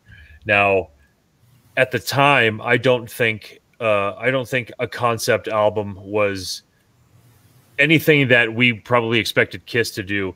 But more than that, uh, I did not like Gene Simmons with short hair and Paul with a fucking uh, a weird haircut wearing that purple thing. That seemed to be his deal for this tour. Um, you know they were they were on their way out in terms of uh, Ace. Uh, obviously, Peter's gone, long gone. Uh, They're and, desperately you know, on to Ace at this point, too. Pretty much. There's an elder shot. That's pretty awesome. That's pretty cool. Uh, when I said uh, Kiss had lost me completely, I had to jump off. I did jump off the Kiss train completely for uh, Unmasked. However, they came I was pulling, pulled and screaming back on the uh, onto the Kiss train for music from the Elder, and uh, I'll I'll admit it. I really really like this record, man. Uh, I do too, and I didn't like it until like 1992. Nice, dude. Why is that? What? Uh, I think I think whatever I think whatever I was holding on to uh, that that that came on because we're talking. The next album was really what I want to get into, but we're going to stay on the Elder for for as long as we can. Um, I didn't. Uh, it was a lost album for me because it didn't have hits on it. It didn't have anything I heard played on the radio. It wasn't a Kiss album. And again, by the time this album came out, and I was old enough to be liking this album or should have been liking this album, it, it, I, you know, I was a teenager in the in the in the mid to late '80s. This is 1980, 81 right now. I'm seven years old. I'm not in love with the concept album music from the elder. Uh, it was just something i think i had to be a mature more a mature person to go back and listen to to appreciate. Yeah it had um, to be really confusing to you at that age. Yeah. Yeah. Um to be honest it what is this uh 81 uh-huh. 80 80 81 okay well at this time i'm i'm completely gobsmacked with uh judas priest or complete priest freak. Uh, right. Iron Maiden. I'm heavily into Maiden at the time. Sabbath, uh, of course. So, eh, you know, like I said, I'm pulled screaming back to back onto the Kiss train, except for the fact that I'm like, oh, if it wasn't a great record, it's definitely an interesting record. Music from the Elder, and they had so, they were doing some things they had never really done done before. Let me tell you, man, I listened to it again today, and it, it had been a very long time since I listened to it as a concept album. Yeah. Because I think a lot of stuff that happens now in, in media, the the listening of an entire album gets lost. Well, we don't do that anymore. Probably what you really meant, uh, listening to a whole record, because the concept, uh, you know, uh, doesn't really hold together that well. Uh, yeah. But yeah, like I think I think I know what you meant sitting down to listen to an entire LP without without doing hardly anything else is uh, unusual in this day and age. You know. Yeah, I don't know. We've got a. Is there something missing from there? I, I so the the songs are "Just a Boy," "Odyssey," "Only You," "Under the Rose," "Dark Light," "A World Without Heroes," "The Oath," "Mr. Blackwell," and I. I remember a song called "The Escape." Yeah. Or or oh, escape from the island. You mean escape from the island? Yeah, there we go. Where where the hell is that on this cover? I don't know. That is odd. I'm gonna have to. Here's the interesting thing. Uh, this was the original track running order that Kiss wanted. If you notice, uh, the oath is down farther, like a side two, what, what you just read. Right. Well, uh, the record label told Kiss, uh, "No, we're not gonna we're not gonna release this record the way you've formatted it track listing wise because you know to Kiss the that's they wanted it that way because that's the way the the story worked and unfolded. The right. put the kibosh on it, and uh, they said no. We need uh, a, a, hard rocker, high energy song to be the first song on the record. So they switched it all around and made Kiss uh, basically agree to put the oath first, and I don't know why the story behind Escape from the Island, uh, why it's not included there and added after the fact, but I do know why the the oath is not first. Where the actual release, the oath opens up the record, which is a, I guess it was a good idea because it, it is a rocket tune. Uh, kicks yes, off good. Uh, the rest, I'm not. I can't speak on. You know. You can't speak on it, huh? All right, let's see if I can pull up. Uh, I'm going to go ahead. Yeah, because you're you're the label was appalled at the time with what they handed in, though. You know, they were. It was, uh, you know, that's I believe that's one of those things uh, that um, they had in common with Rush, where it's just like. They're yeah. like, you know what, we're gonna stick to what we do, and uh, you know, I guess if we suck now, all of a sudden, who gives us who gives a shit? But um, you're it, right and wrong at the same time because yes, they Rush went through all that, except by let's face it, by '81, the label was not appalled by Rush, but yes, yeah, yeah, yeah, yeah, yeah, yeah. You're right. You're right. Appalled by, by what Kiss was handing in. I love the concept of on Escape from the Island. It's just instrumental.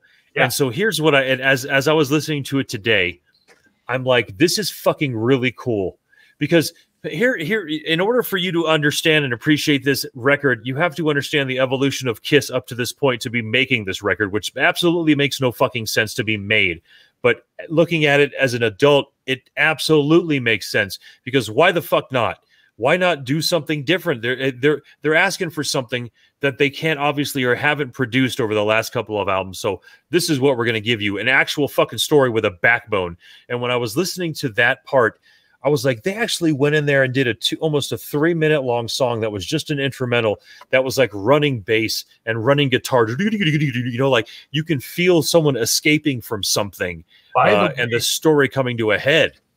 Also, what makes it interesting is I, I believe uh, Eric Carr had a huge hand in the writing of this song with Gene, dude, which is amazing. You know, he was brand new. Uh, I'm surprised they would let him get within six feet of the the songwriting uh, you know realm of things.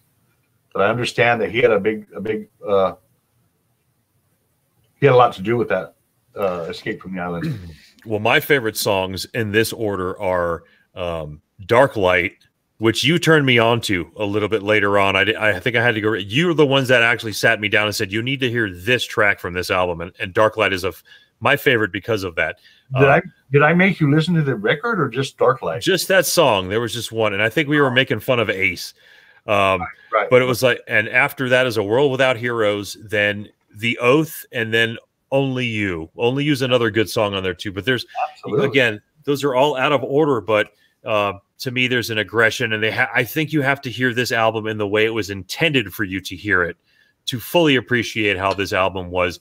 Uh, it's not the greatest album, but it's it's an evolution of Kiss, man. And it, Gene is singing very, um, it, just emphatically on this record, on this whole album. He's singing from the heart. You can tell he means what he's singing about because it's definitely something conceptually yeah. he wanted to, to be an, an, enormous thing. It's probably a Gene album. I mean, yeah. You know, I think that uh, music from the elder. This is just my my my look at things, my opinion, but I don't really see it as a a Kiss record so so much. Right. Part of their evolution as I do. It, to me, it's almost like a, a standalone record. Um, they're trying to prove something one way or another. Whether they did accomplish that, probably fell flat, especially where the critics and fans are concerned. But yeah, I think uh, if you just gave somebody the Elder with that's never heard Kiss before, they might say, "Yeah, pretty good fucking record."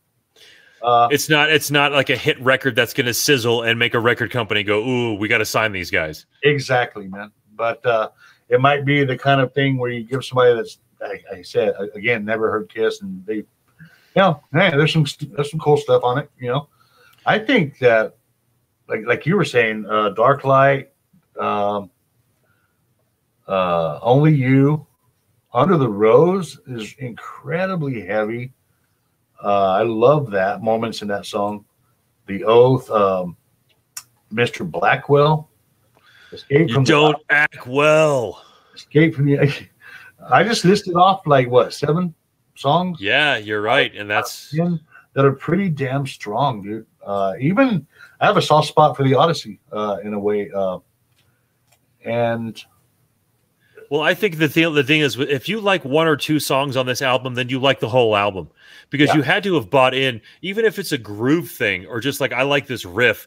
You eventually you have to buy into the rest of the album because it's a story, right? And, and I don't think I don't know that people that were uh, expecting another rock and roll all night or whatever the case may be from Kiss. This is just not the bombastic Kiss because up until this point we were always hit with kiss, kiss, kiss, you know, like and and and all of a sudden that's not happening anymore. Now there's this, you know, he's he's crying on a stool. Yeah. All of a sudden they're, they're, a little bit more cerebral, or at least trying to be. Yeah. Uh, the one song that sounds like a Kiss song is "I," right? Right.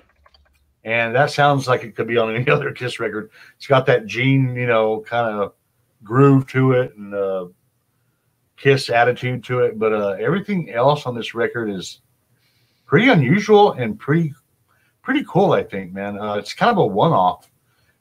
The Elder is the Elder, and there's no other Kiss album like it. whether you like it or not. You know, uh, I tend to think people that claim to hate it haven't spent probably haven't spent a lot of time with it. Although I'm just assuming that because I spent a lot of time liking it, I'm listening to it, yeah. and I spent a lot of time liking it. And I really, I really verge on love that record, dude. Uh, I, I put it in in a record. If I was to put it in a record bin, you know, there's there's your country, your pop, your metal, your rock, or something like that. There's always others, always other bins like a specialty or, or a discount bin where the record is cut on the edge or something like that. This would be put into the bin that I'm not ready to listen to and appreciate right now when it was released. There's a lot of albums that a lot of bands put out that I went back later and was like, shit, that's actually pretty good. And I shit all over it when it first came out. You know, like, I, I uh, you know, my ears weren't ready for that, whatever the case may be. And I, I am definitely guilty of not appreciating certain albums and bands. I totally understand that. I, I, I was there right on the get go as soon as it came out, but that wasn't like planned. You know, I wasn't like, oh, I'm so hip, I'm gonna fucking jump on the Elder. You know. Well, I think for a while you had gone through maybe not liking them, and they came back with something halfway decent, and you're like, okay, here they are again, dude. that's, that's exactly what happened. Uh, I went from being pretty much horrified by Unmasked and the cover of Unmasked to, uh, ooh, you know, what's Kiss? What's this? You know, and and it, it turned out good to me. I think, uh, you know, I, it didn't, you know, it wasn't pulling me back in, right, sinker you know, I was way into other stuff and on my way on, you know, from from Kiss. Uh, but I thought it was a good showing, and it still, it still, I think it still stands up. Yeah, that was a, again. I think it, it. I'm just as guilty of you know not appreciating something until much later, and this is definitely this is definitely a part of it. Um, I'm trying to queue up a little something here that is uh, interesting. One more tidbit of information here. Uh-huh. useless information. Bring it. First Kiss album ever to not have Kiss on the cover at all. Holy shit, you're right. Yeah. That's how you oh. know it was conceptual. Yeah. Here's how they they, they want you to forget we're Kiss and just listen yes. basically. They just put a huge knocker on the front. With a hand reaching for it.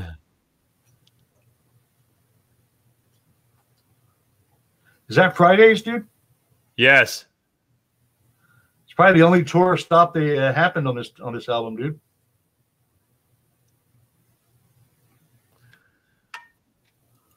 Nice. Gene looks great, man. Gene looks nice. fucking great at this point, dude. Gene's still using that's the same bass from the Love Gun tour, Live 2 and all that, dude.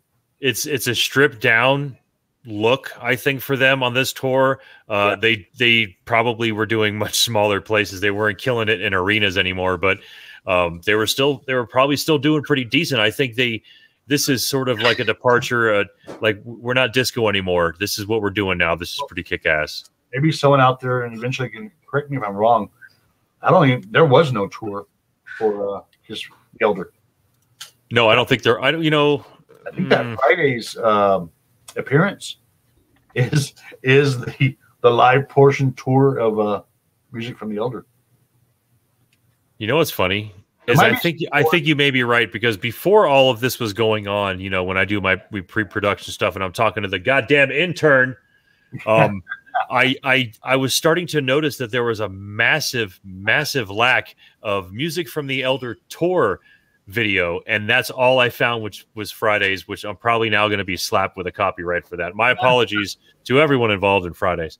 Um, but yeah, I, I I I I think that's why you're right. They didn't have a tour for that, and again, why would you?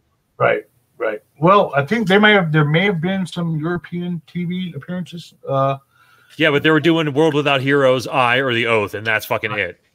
There may have been some European TV stuff, but with or without Ace Frehley, dude, too. There is right. a video from Europe, a European uh, press kind of uh, music TV video from I don't know Germany or Holland or somewhere, but it's just the three of them without Frehley, dude, and they're trying to they're going through the motions like they're playing live, and uh, you know it's kind of off-putting if you've ever seen it, but it, is nowhere to be seen, you know.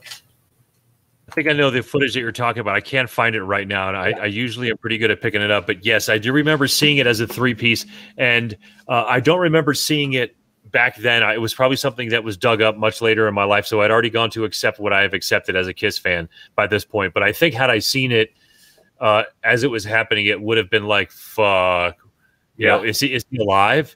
Uh, right. Is he right. even a band anymore?" Like exactly. And uh, it's a it's a big connection with uh with the next album we are going to talk about and the final album we are going to talk about in this three part series. And you know again we're talking about they're going through these peaks and valleys man but this album right here with the help of one person in particular uh was a massive success and it cranked out some heavy heavy kiss songs. So let's see what it is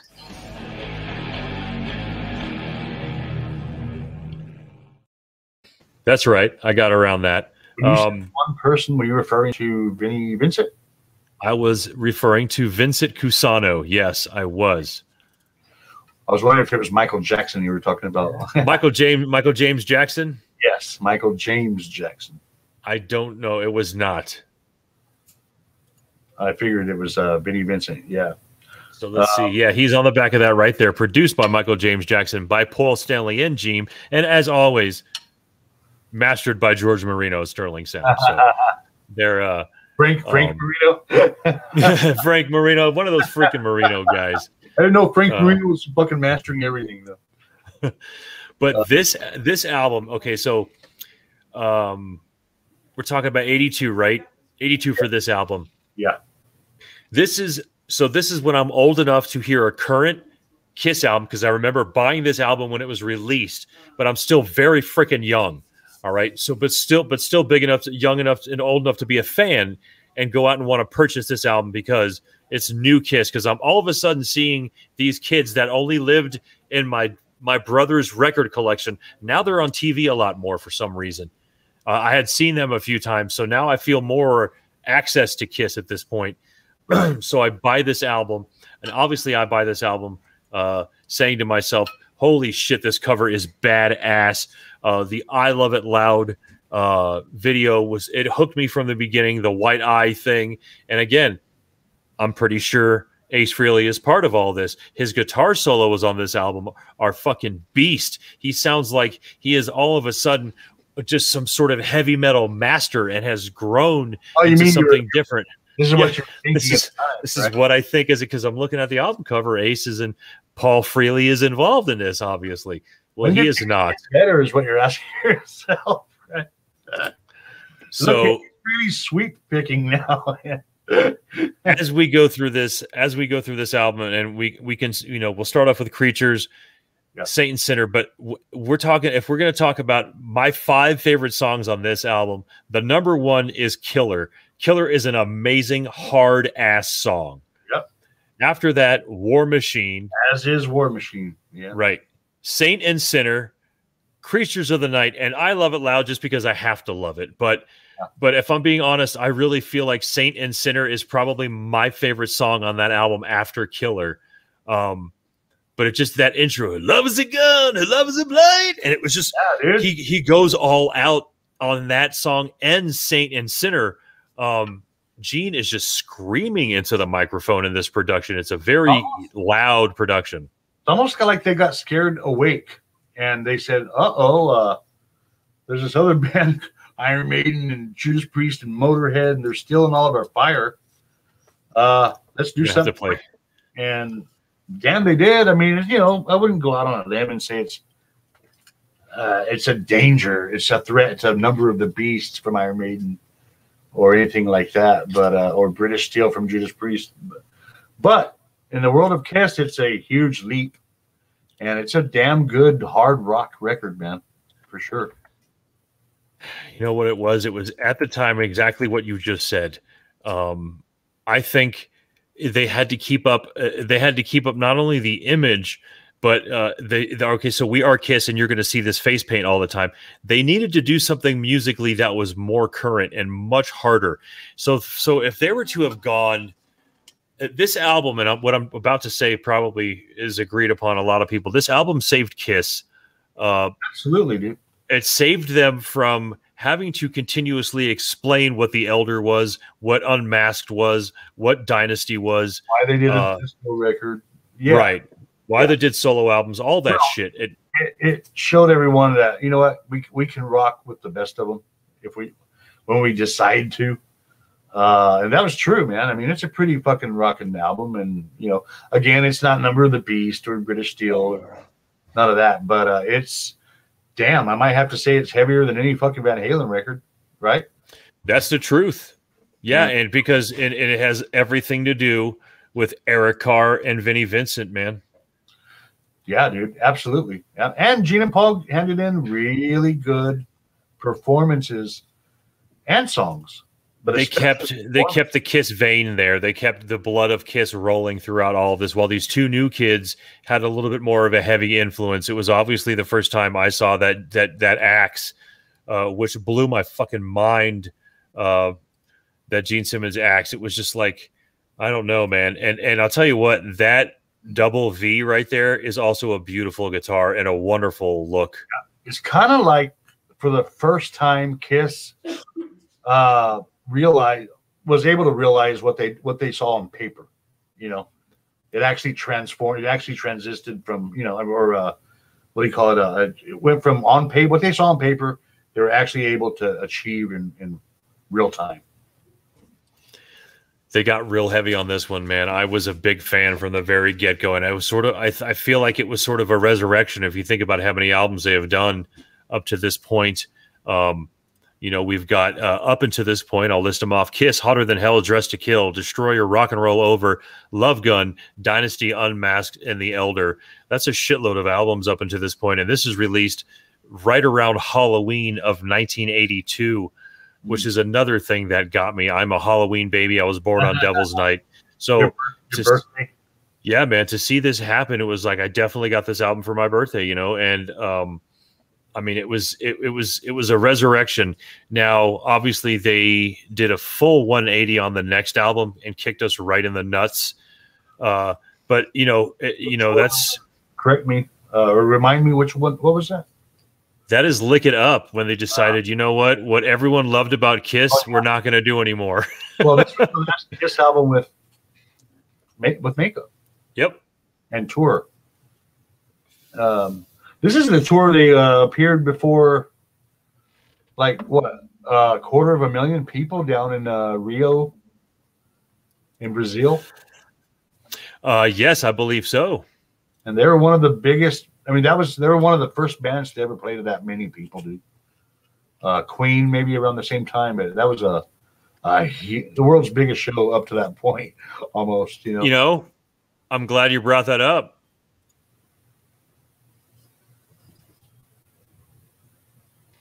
This is 1983 in Rio de Janeiro. Wow, look at that, man. I wonder if they're going to show the audience here. Look at Gene, dude. Yeah, going off, dude.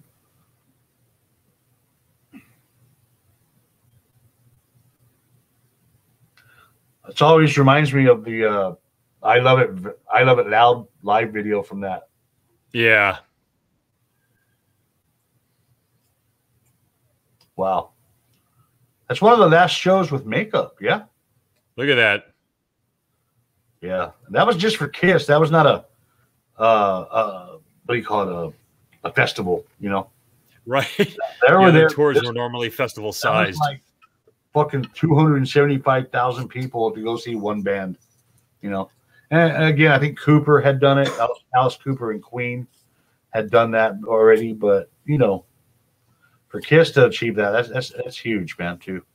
That is know? monstrous, man but you know again this this was a big a big album for me i started uh, you know it was it was a competition between i love it loud and probably like something from twisted sister on mtv uh, it was a visual callback to their makeup and again like i said then they decide fuck it we're gonna just take our makeup off we're done with this uh, for the next from there on out up until 96 uh, and you know that's where i fell off and that's where really had more to do with other bands becoming more important to me yeah. Uh, then but Kiss never went away. I could always go back and listen to those early albums and be okay and be a Kiss fan. I'm with you. That's exactly where I got off the train, dude. At the, yeah. the last stop, so to speak, for me was that that album. I liked it. I bought it. Uh, paid for it. Uh, I still like it to this day. It's a little sappy. Some people may not like it for that reason, but I still Yeah. love it. For Paul Stanley is a vocal tour de force, dude.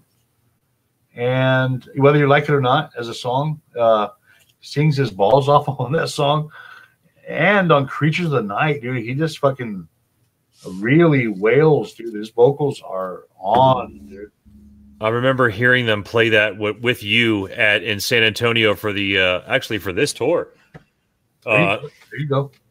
yeah, uh, I remember him singing because he did his own sort of uh, one guitar version of "I Still Love You" on that tour as well, just like he did uh, on a couple tours before. But sounded, he was sounded pretty sounded right? damn good, man. Yeah, it was to the point where I think you and I were kind of sitting there going, Peter looks like he might be playing with drum triggers or something, but fucking Paul's out there killing it, uh, as well as Gene and, and you know Ace during that, obviously during the reunion tour, but uh, or farewell tour. I remember when he did that by himself, and uh, me and you were just kind of looking at each other, going, "Fuck, dude," you know. Paul was, uh, yeah. he brought it on that shit, you know, vocally especially, you know. Do you have a favorite song on Creatures? Damn, dude, you know, I really like Creatures, the the uh, the title. I mean, the actual, uh, you know, title, the title track. It's hard. It's hard rocking right out of the gate. Oh, Dang, get dang, dang, dang, dang, dang. Like it's, and the vocals are, badass. are raw, like almost like he's he's at his limit. Um, Yeah. like you said, I guess I have to agree with you on. Uh, besides that, Saint and Sinner, uh, Killer, War Machine is uber fucking heavy. Uh, and I still love you. I may not go and listen to that like in the car, but you know, right. it's a song that I'm impressed with. Uh, he has a lot of emotion and a lot of power in his vocal delivery on that song. Yeah, it's going to be on a mixtape that you made for a girl, along with uh, uh, Scorpions and some Yeah, other uh, legitimately hard rocking bands that made slow songs. With Holiday from the Scorpions, you know. Holy shit, man! But yeah, again, like we were like, unfortunately, I was saying the bittersweetness of this particular episode was that we are done with our Kiss conversation, man. And again, we went through what I consider to be the pinnacle of their work. To be the last episode we did was obviously the Dynasty Love Gun era. Uh, I know a lot of other people will say it, and then you'll have the diehards that are like, no, there's uh, the two the two albums before that, or whatever the case may be. But I really feel like they hit their peak around that time, uh, and they sort of just started getting experimental. And and and Creatures of the Night was uh, an evolution because they started they went into what they went to Animalize, uh, Asylum, and started going and doing all this other weird shit. And and I'm with you. I, well, I can't speak for you, but I'm I was not even in the same on the same planet with Kiss by the during that that period. No, not at all, man. After Creatures, I like I said, I jumped off. Uh, I'm gonna ask you a couple of really difficult questions that I'm not sure I could answer. All right, Yes, I'm ready for that, man. as we are on our third and final installment. Uh, what is your favorite song? And if if it's possible, if, if that's possible, your favorite song and or your favorite record from Kiss album through Creatures, the entire Kiss experience. Is that even possible for you to have a favorite song and album?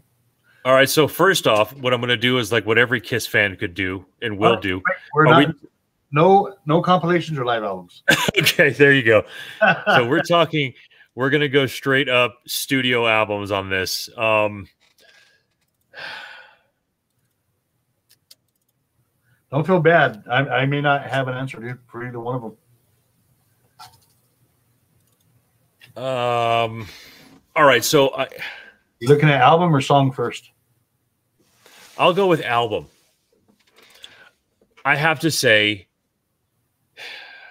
because of the nostalgia factor of it, and and and and what it does for sort of like my mental transportation whenever I hear it, I'm going to go with Destroyer as being my f- either Destroyer or Love Gun. God damn it. uh, it's going to be one of those two albums, if I'm being honest, uh, really. But, um, you know, I'm going to go with Destroyer because Destroyer as a whole, as an album, and again, since you since you are saying to me I have to pick an album, so that would entail every song on it. I'm going with Destroyer because I feel like it's just such a beautiful album sonically where I could sit down and and it's it's brought tears to my eyes on plenty of occasions because it brings me back to a simpler time and because of the beauty that is behind a lot of these songs the echoes the piano the uh, orchestral additions to this album that uh, we can thank Mr. Ezrin for I think really is what makes it my favorite or I think the best it doesn't necessarily have to be my favorite but it's I think the best in, in which case it would be my favorite. Now picking the song. If that's possible. You don't have to you know feel that pressured but is it a, is it possible? I guess.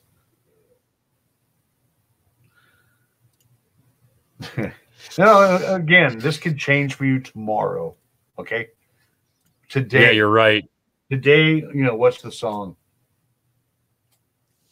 god damn man I know that's tough because of it, it, and it has everything to do with their evolution, dude. And uh, even as I'm going through some of their song, their their track lists right now, not, um, their evolution, but yours, right?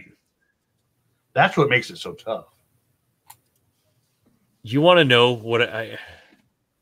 I'm gonna say it, dude. I I honestly have to say, if I had to take one Kiss song with me to a desert island, it would be "Do You Love Me."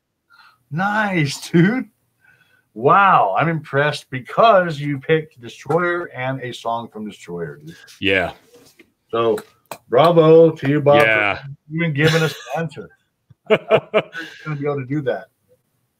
It was tough, but again, I think the nostalgia and the beauty of that album and everything that was put into it to to sort of give them another rebirth and another push forward. There's just, and at the end, you can hear bells. There's just so much shit going on with that song and it, it it's it ends in such an epic, beautiful. It's like a wedding song, um, and that's really what I love about it. It reminds me of Kiss. It's very simple rock and roll, and and, and Paul's always asking, "Do you love me?" as if no one did. and you're saying, "Yeah, we yes, fucking, yeah, yes." I'm impressed with your answer, and you might give me a different answer tomorrow on both of those, which uh, is understandable. What about you? Um, for album, the my gut instinct is to say the first, the debut album. Okay. But I can't because something mm. in the production uh doesn't let me. Right. I still I love that record, obviously because of the songs on it. Uh I probably have to go to. If I'm being perfectly honest, I, was, I would pick uh, uh Than Hell just for Parasite. I had it. I had it queued up. I fucking knew it. Ah, however, that's not it either. I am okay. Going, I'm going with Rock and Roll Over. I'm sorry. Which I Stole Your Love is on Love Gun, correct? Yes. Okay. I'm gonna go backwards in for song that I can only take one song with me to a desert island. Uh huh. I stole your love is the song. That's such a good one, dude. However, um, damn, dude. Probably hotter than hell, dude, for uh, the rest, for the actual for album. This, for the whole album? So I could have nothing to, yeah, uh, got to choose and Parasite and fucking uh, what is it? Uh, dun, dun, dun, here we are. Uh, which one am I thinking of? Uh, Coming Home, dude. Strange Ways. Yeah. Uh, the only one that's kind of eh, whatever for me is is Mainline. Yeah. And that's still a cool song. And Let Me Go Rock and Roll. Everything else on there is I love. And again, this will change tomorrow. But hotter yeah, because I can't. Hotter than Hell album and the song "I Stole Your Love," dude. I just cannot, you know. not I can't not not listen to "I Stole Your Love" on some remote desert island. And for for all intents and purposes, I do believe that uh, Destroyer and Love Gun could sort of be all one giant big album for me. If I'm being honest, I wore the hell out of those two albums in particular. Going back again, even as I bought Creatures, I was probably like, "Oh, I'm going to go listen to some of their old shit again," and I probably played those two albums over and over and over again. And yeah, yeah I just think the production wins on Destroyer for the beauty of it all, man. And uh, oh yeah, dude. I, pretty. I, I cannot. uh I mean, you're right. I mean, I I almost wish I could pick Destroyer too. You know. Yeah, it may have been low hanging fruit, but I, there's a reason for it too. There's a reason why some of those songs have lasted uh, their playlists and their concert set lists and stuff like that. And You're you right. just gotta hear it, man. It's uh, it's almost like saying uh, when a band's legendary, they're legends for a reason, and uh, that's Destroyer too. It's true. Yeah, you know. I think that's a great fucking. It may be low, low hanging fruit, but it's it's uh, honest you know. Well, I'll tell you what, man, Stony, thank you so much for taking this journey with me. There is absolutely nobody else I would have loved to have had come with me on this Kiss makeup journey and break down all of the records and songs and images and concerts and stuff like that. You are by far my closest Kiss friend. Uh, and we all know how much shit we we we text each other over the course of the last couple of decades. It's uh that's just something Gene would say, like, we and then we go through periods of like fuck Gene, and then we're like, oh, I'm gonna buy his new album or I'm gonna get his new book or whatever. Like, you know, we have this love hate thing because you know we know we know what the Wizard of Oz brought to us, which is seeing well, the people behind the curtain. And let's uh, be honest with the rest of the world, uh, or the six people listening or whatever.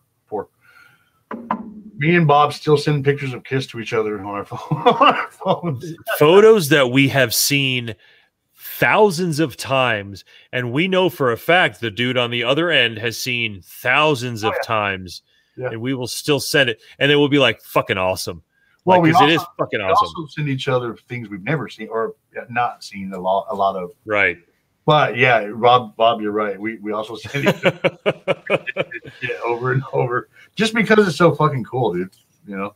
Yeah no doubt dude.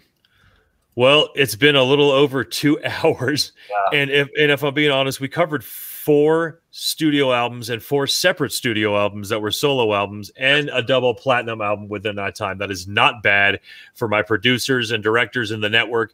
Fuck you. We did a pretty good job on that one. Yep. But for everybody else who decided to walk, stroll, hit us whatever you need to do however you got to my channel on on uh, our channel on uh, youtube or facebook the casually serious podcast. Thanks you so much for hanging out on this record stash review.